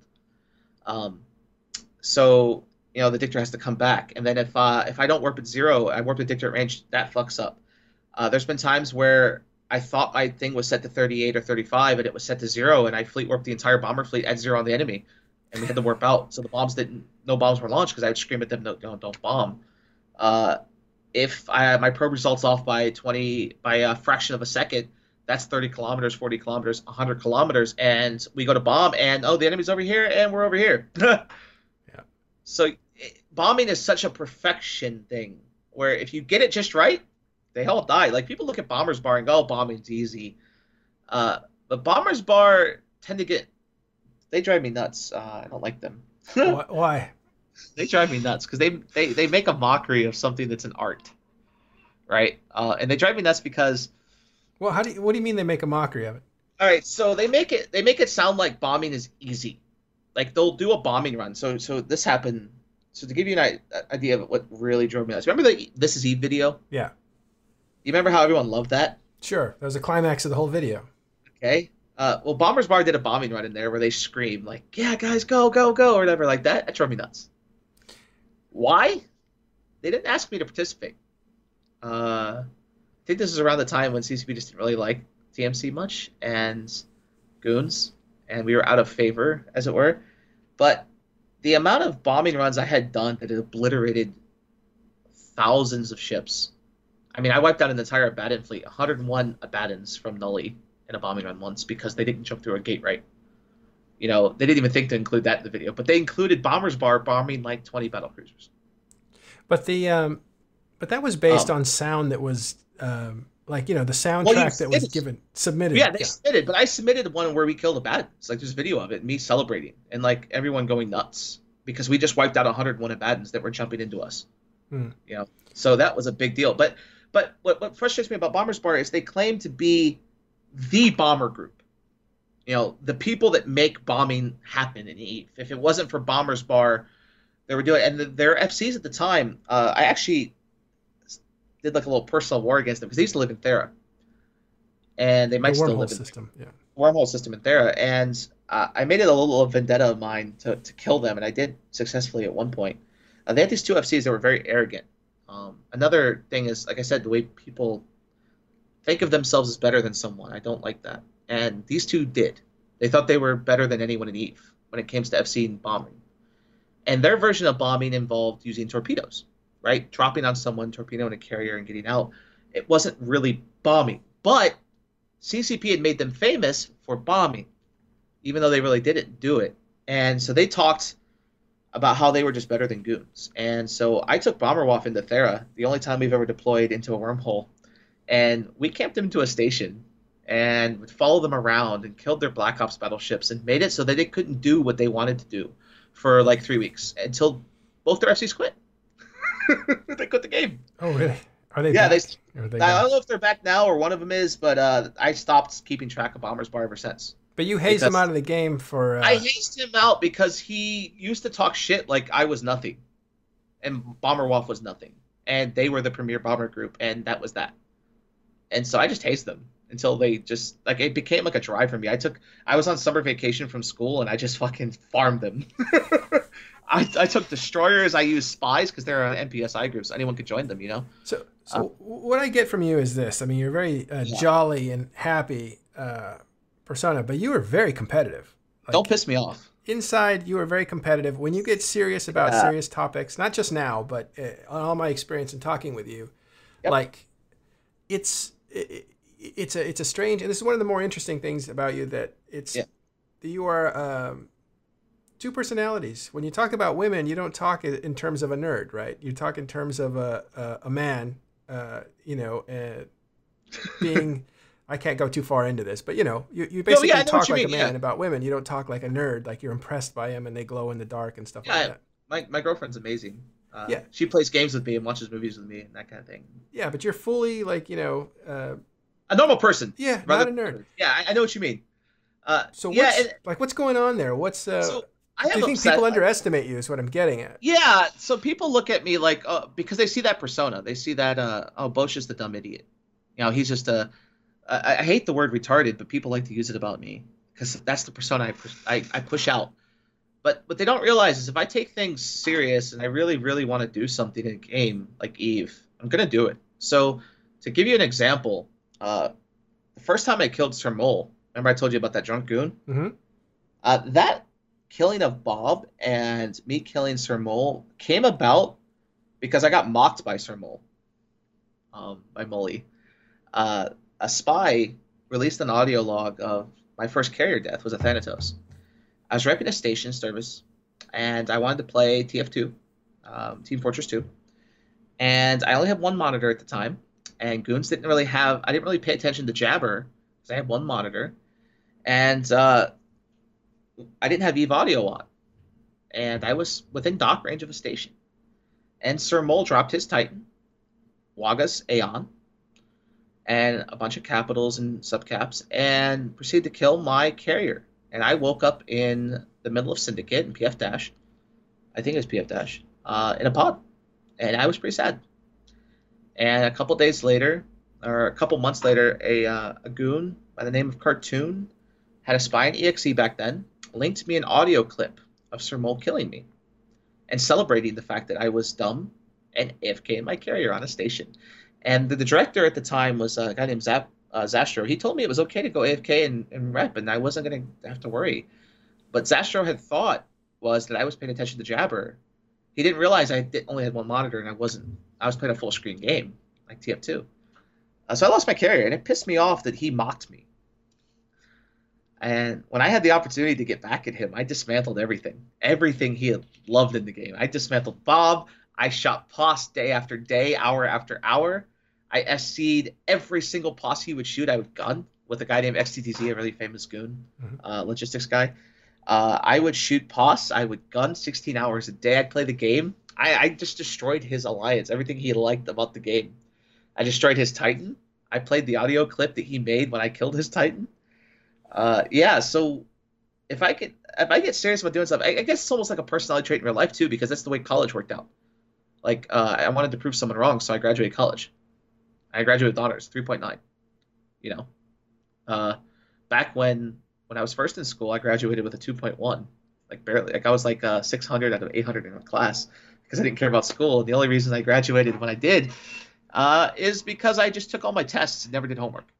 I got C's because I didn't want to try. I could have got A's, right? But when I got to college, I was like, oh yeah, I want to be an honor student. So I got all A's. So you're driven. So you're driven, and a lot of times, yeah, very self focused. I have a lot of self focus. Like when I go to the gym now, I go to the gym 6 days a week. I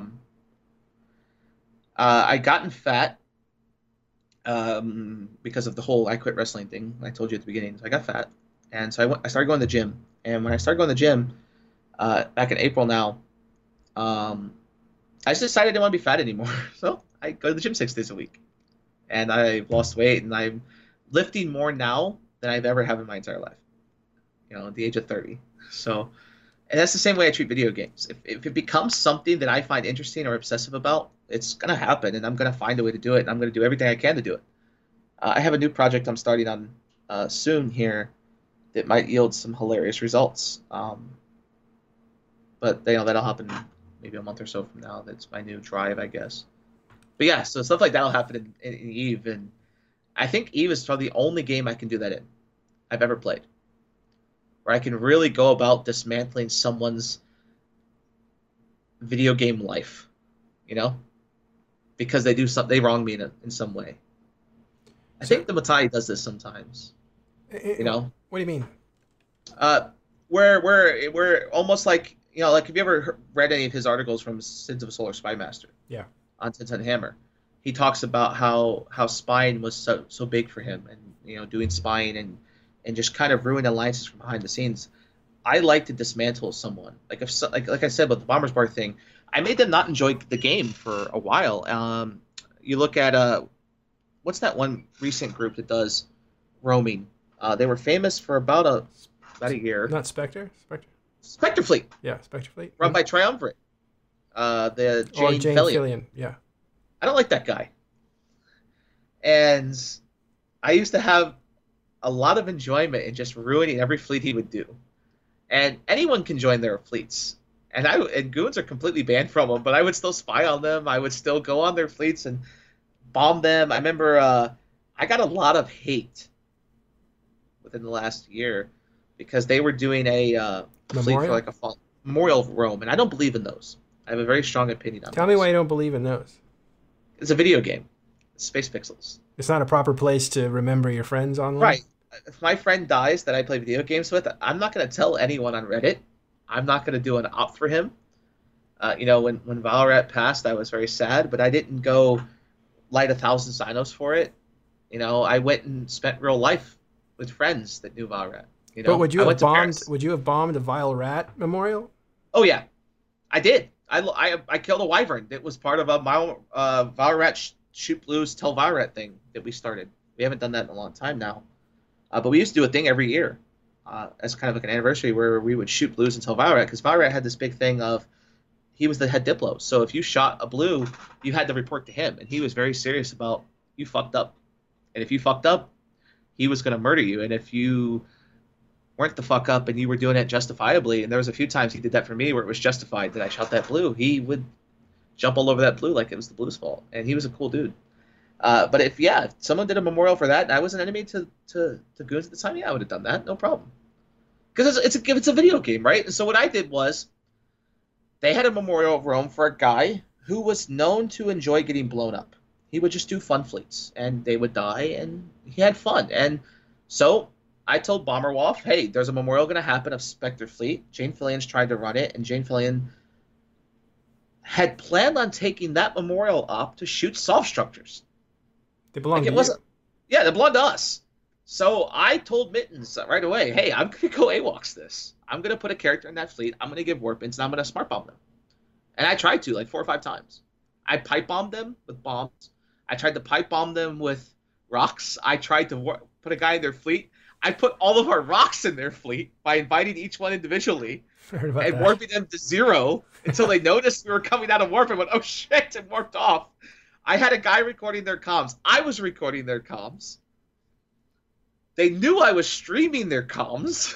We just went to a fun length. I had fun with it, you know? But they took it to Reddit and were like, man, Boat really, really broke this taboo. And I was very vocal on my stream about it because I don't think you should take a video game and use it like a funeral or real life memorial. Like, it's just that doesn't sit well with me. Like, if you want to remember a friend, that's cool to remember him. Go on TeamSpeak and get drunk and talk about him. We've done that before. You know, or go out in real life and meet up and talk about him. You know, like what we did with Big Country, where we sat and talked about Big Country on the Open Comm show. I think I was at the gym when I got teared up by it, you know? Mm-hmm. Like I called in from the gym or I texted in from the gym or I sprinted home. I think I sprinted home and got on and was like, hey, I want to tell you this story about Big Country. And it almost caused me to cry, you know? And I don't cry very much, but... Yeah, so stuff like that. It's a video game, right? Like if they would have done a Big Country Rome and he was a cool dude with us, I would have blown that up.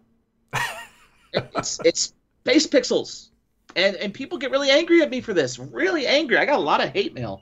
There was 1,000 comments in that thread about how much I was a disgraceful human being, and it's like, no, I'm not. It's a video game. You know? Yeah, in some sense, you're disgraceful for bringing this real life into this immersive environment. Like it doesn't belong. You're bringing the foreign object in, and this is one of the objections you guys have to charities, right? Like you're bringing this, you're bringing this real life, painful thing into this immersive game that we're trying to escape our lives from, and you're making us have to face reality. Like we made this joke about Burnjita for kids, BJ for kids, on the show once. Remember on that one meta show, and we're gonna be doing that after the new year. Still, we're still working on that. We've just been busy, but the Burnjita for kids charity joke where we would kill a freighter for every charity, like that would be our charity donation, was to kill a freighter, you know, or some mockery. And it's the idea that there's been goons who have had some serious life problems, you know, and needed help, and they would do a charity, but it has blown up into a bad thing. I don't ever get involved in that anymore.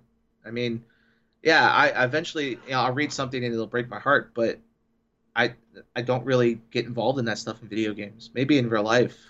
Well, I think it's a slippery slope because you have a game where you can leverage your real life skills, your real life personality, your real life charisma, your real life wealth.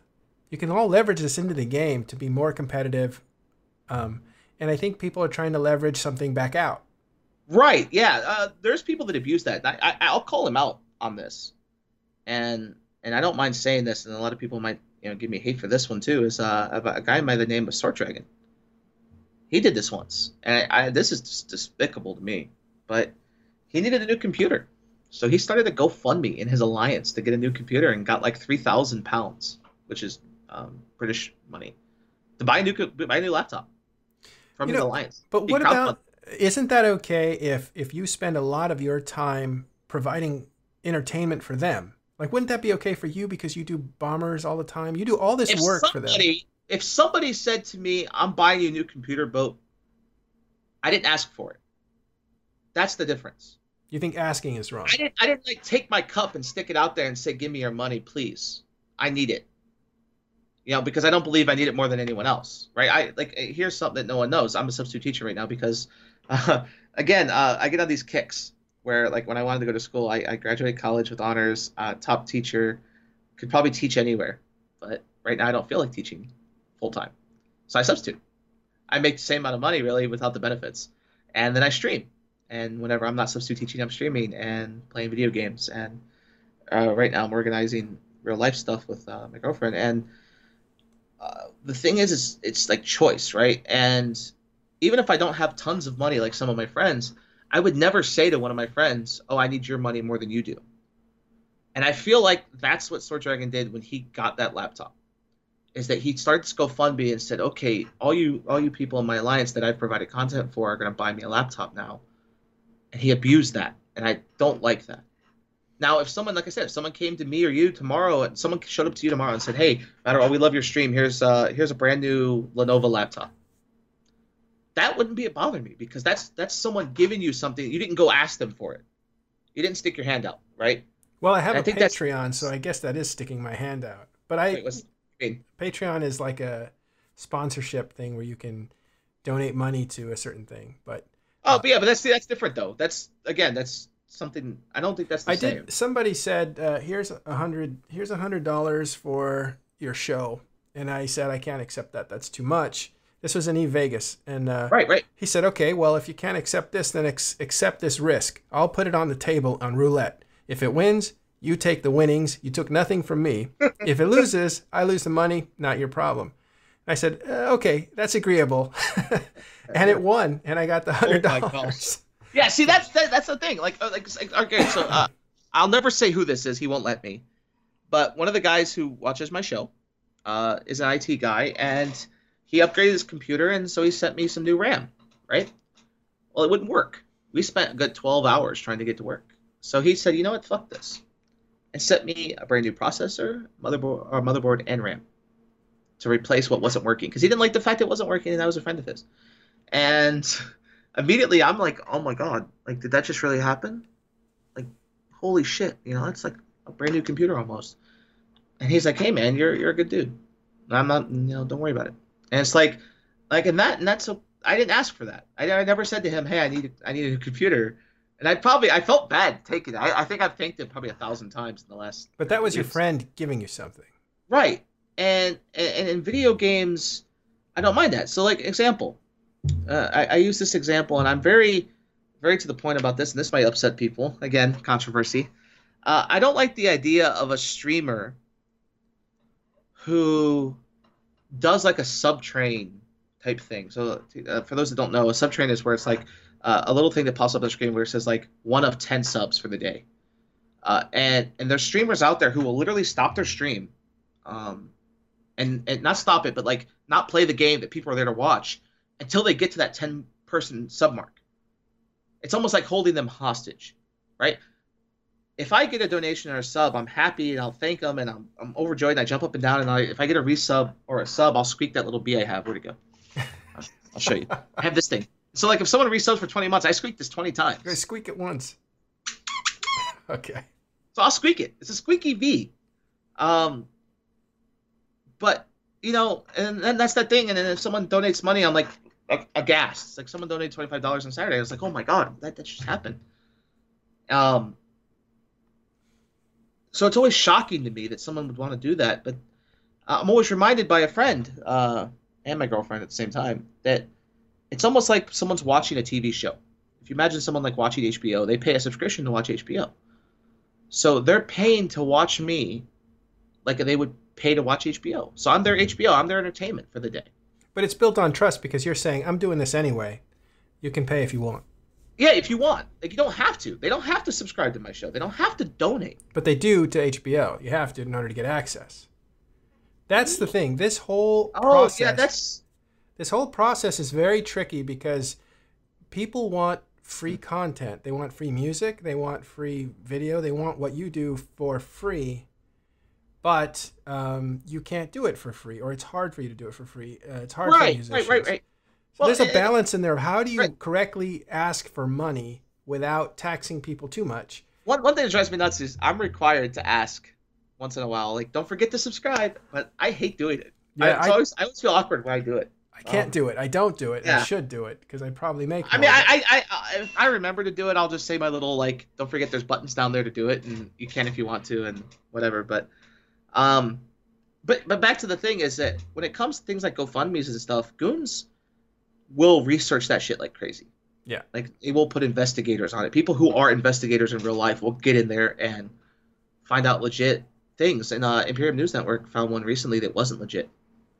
It was a scam. That one chick, I forget her name. Well, it wasn't. It turns out it was. Well, it was a dude. It was Olivia. The Olivia investigation. Yeah, the Olivia investigation. A little team of us went ahead and did that, and I wrote up that article. That was. Yeah, and we had a goon within the last couple of years who did like a GoFundMe because his wife was sick, and then he blew it all on casinos. Yep. So you have things like that happen. Group. Yeah, and it's scary. And so whenever I see when I saw I saw Sword Dragon do this for a laptop. We mocked him for a long time. I still think it's terrible, because I don't know. But I mean, like if someone's sick or hurting, like I'm not gonna say all GoFundMe's are bad, but I mean, if you imagine an example recently, my best friend's nephew, my best friend, I've known him for 20 years. Grew up with him. His little nephew has the seizures thing, and for him, marijuana actually helps this 3-year-old kid not have seizures. So they had to up and move because the state of Florida didn't allow marijuana smoking. So they moved to Denver for a while, and they did a GoFundMe, and I think it ended up raising $20,000. And that's a big awesome thing, you know, or like a GoFundMe for a video game, but a GoFundMe to get a guy a laptop because he provides you content in a video game. But you don't make that distinction. I mean, D4 or the Care for Kids, I think it is. You guys still make fun of that, but that's about kids but see, in hospitals kids, playing. We don't know if that's real, though. I think it's, well, it needs to be verified, but it needs to be it's never been verified. And on top of that, the Care for Kids group owns off. They're renters, and I would say 99% of the corporations in that group are Russian renting corporations that just farm with like Nixes and stuff. They get killed routinely by wormhole guys. They pay rent to XDeath to own Solve. They recently dropped down their Solve by half. It might be a mistake to mix the charity with the Solve gaining and the ratting and all that stuff. And the guy that's involved with that was also deeply involved with casinos and Lenny and that very first Keepstar that was dropped in Losec in Manila was dropped by them. And Manila, or however you say it, Manila. I say Manila. I think Manila because I always think of Philippines. No, yeah, like the thrill of Manila. You know? Oh, yeah, yeah, the Philippines. Boxing. Yeah, yeah. So I always think of that whenever I think of that system. But when they dropped that, they dropped it as like this is a charity thing, so you can't shoot it. Which again brings me back to my point of.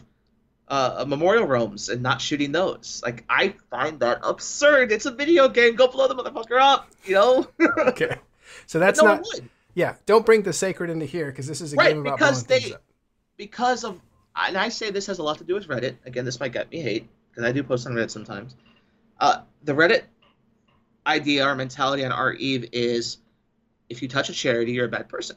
So in a lot of people in Eve will not do something to be politically correct so they don't get that hate from Reddit because Reddit is now the dominant thing. Hell, CCP posts their things on Reddit before it goes anywhere else. Like I find out my news for the Meta Show every week by going to Reddit. I will go through like 20 pages of Reddit every week. Saturday morning, I sit there and go through, okay, where's the news article at? And then I'll dive into that news article. I'll go through comments and see if it's, you know, newsworthy because that's the only place where news is. And I think that's the fear now in Eve is that if you do something that's going to cause Reddit to hate you, all of Eve's going to come down on you. Like, you know, the whole world's going to come against you. And I tend to buck that a little bit. Hmm.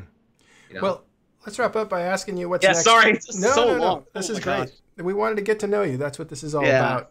I just want to ask you what somebody coming into this game, you've been here a while. When you look at them, you can't explain what the game's about, but what can you tell them about the real Eve? And it has a lot to do with my teaching, but I do ops with newbies now. And what can I tell them about Eve? You can do what you do in Eve that you can never do in real life. The example I use is a guy named Aerith, who's a CSM member. He does things in EVE Market that are illegal in real life. Pyramid schemes and Ponzi schemes and things like that that you would get arrested for and sent to prison in real life, you can do in EVE. And there's no other game like that. So as a newbie in your little rifter with your 100,000 ISK, you can do something that will change the course of a video game's empires. Like, you can everything. I was a newbie once, so everyone's a newbie. All of EVE's most famous people started somewhere. You know, you just got to do it, and it's a lot of fun. You just have to get past the beginning. So does it? Does EVE allow you to put a mask on to hide who you really are? Or it can, yeah. Oh, yeah. Or is it the opposite? Oh, no, it allows you to... It allows people that are a little crazy to bring out that crazy. Like, the true... That personality they might hide from their family, they can bring out in the video game. Or that personality they hide from their friends, they can bring out in the video game, like EVE. Or the other way around, they can be themselves, but be themselves in ways that aren't allowed in real life. So a banker can do things that he would normally get in a lot of trouble in real life for in the real world money market that he can do in EVE's money market. Or a guy can go camp in an alliance that's small and insecure that maybe is a streamer, and you can go harass that streamer that in real life that's blackmail, harassment, and all this other stuff. Things like Code that do mining permits for high-sec people or stream sniping. Which don't exist. I mean, they're not real, but they do them. You know, they say that. It's like elevator passes in a one-floor building. Yes, exactly. Things like that. Or if you ever seen the movie Hackers, where she tells him the pool on the roof, and he goes on the roof, and there's no pool, and the door locks shut, and he gets stuck up there, and then it rains. You know,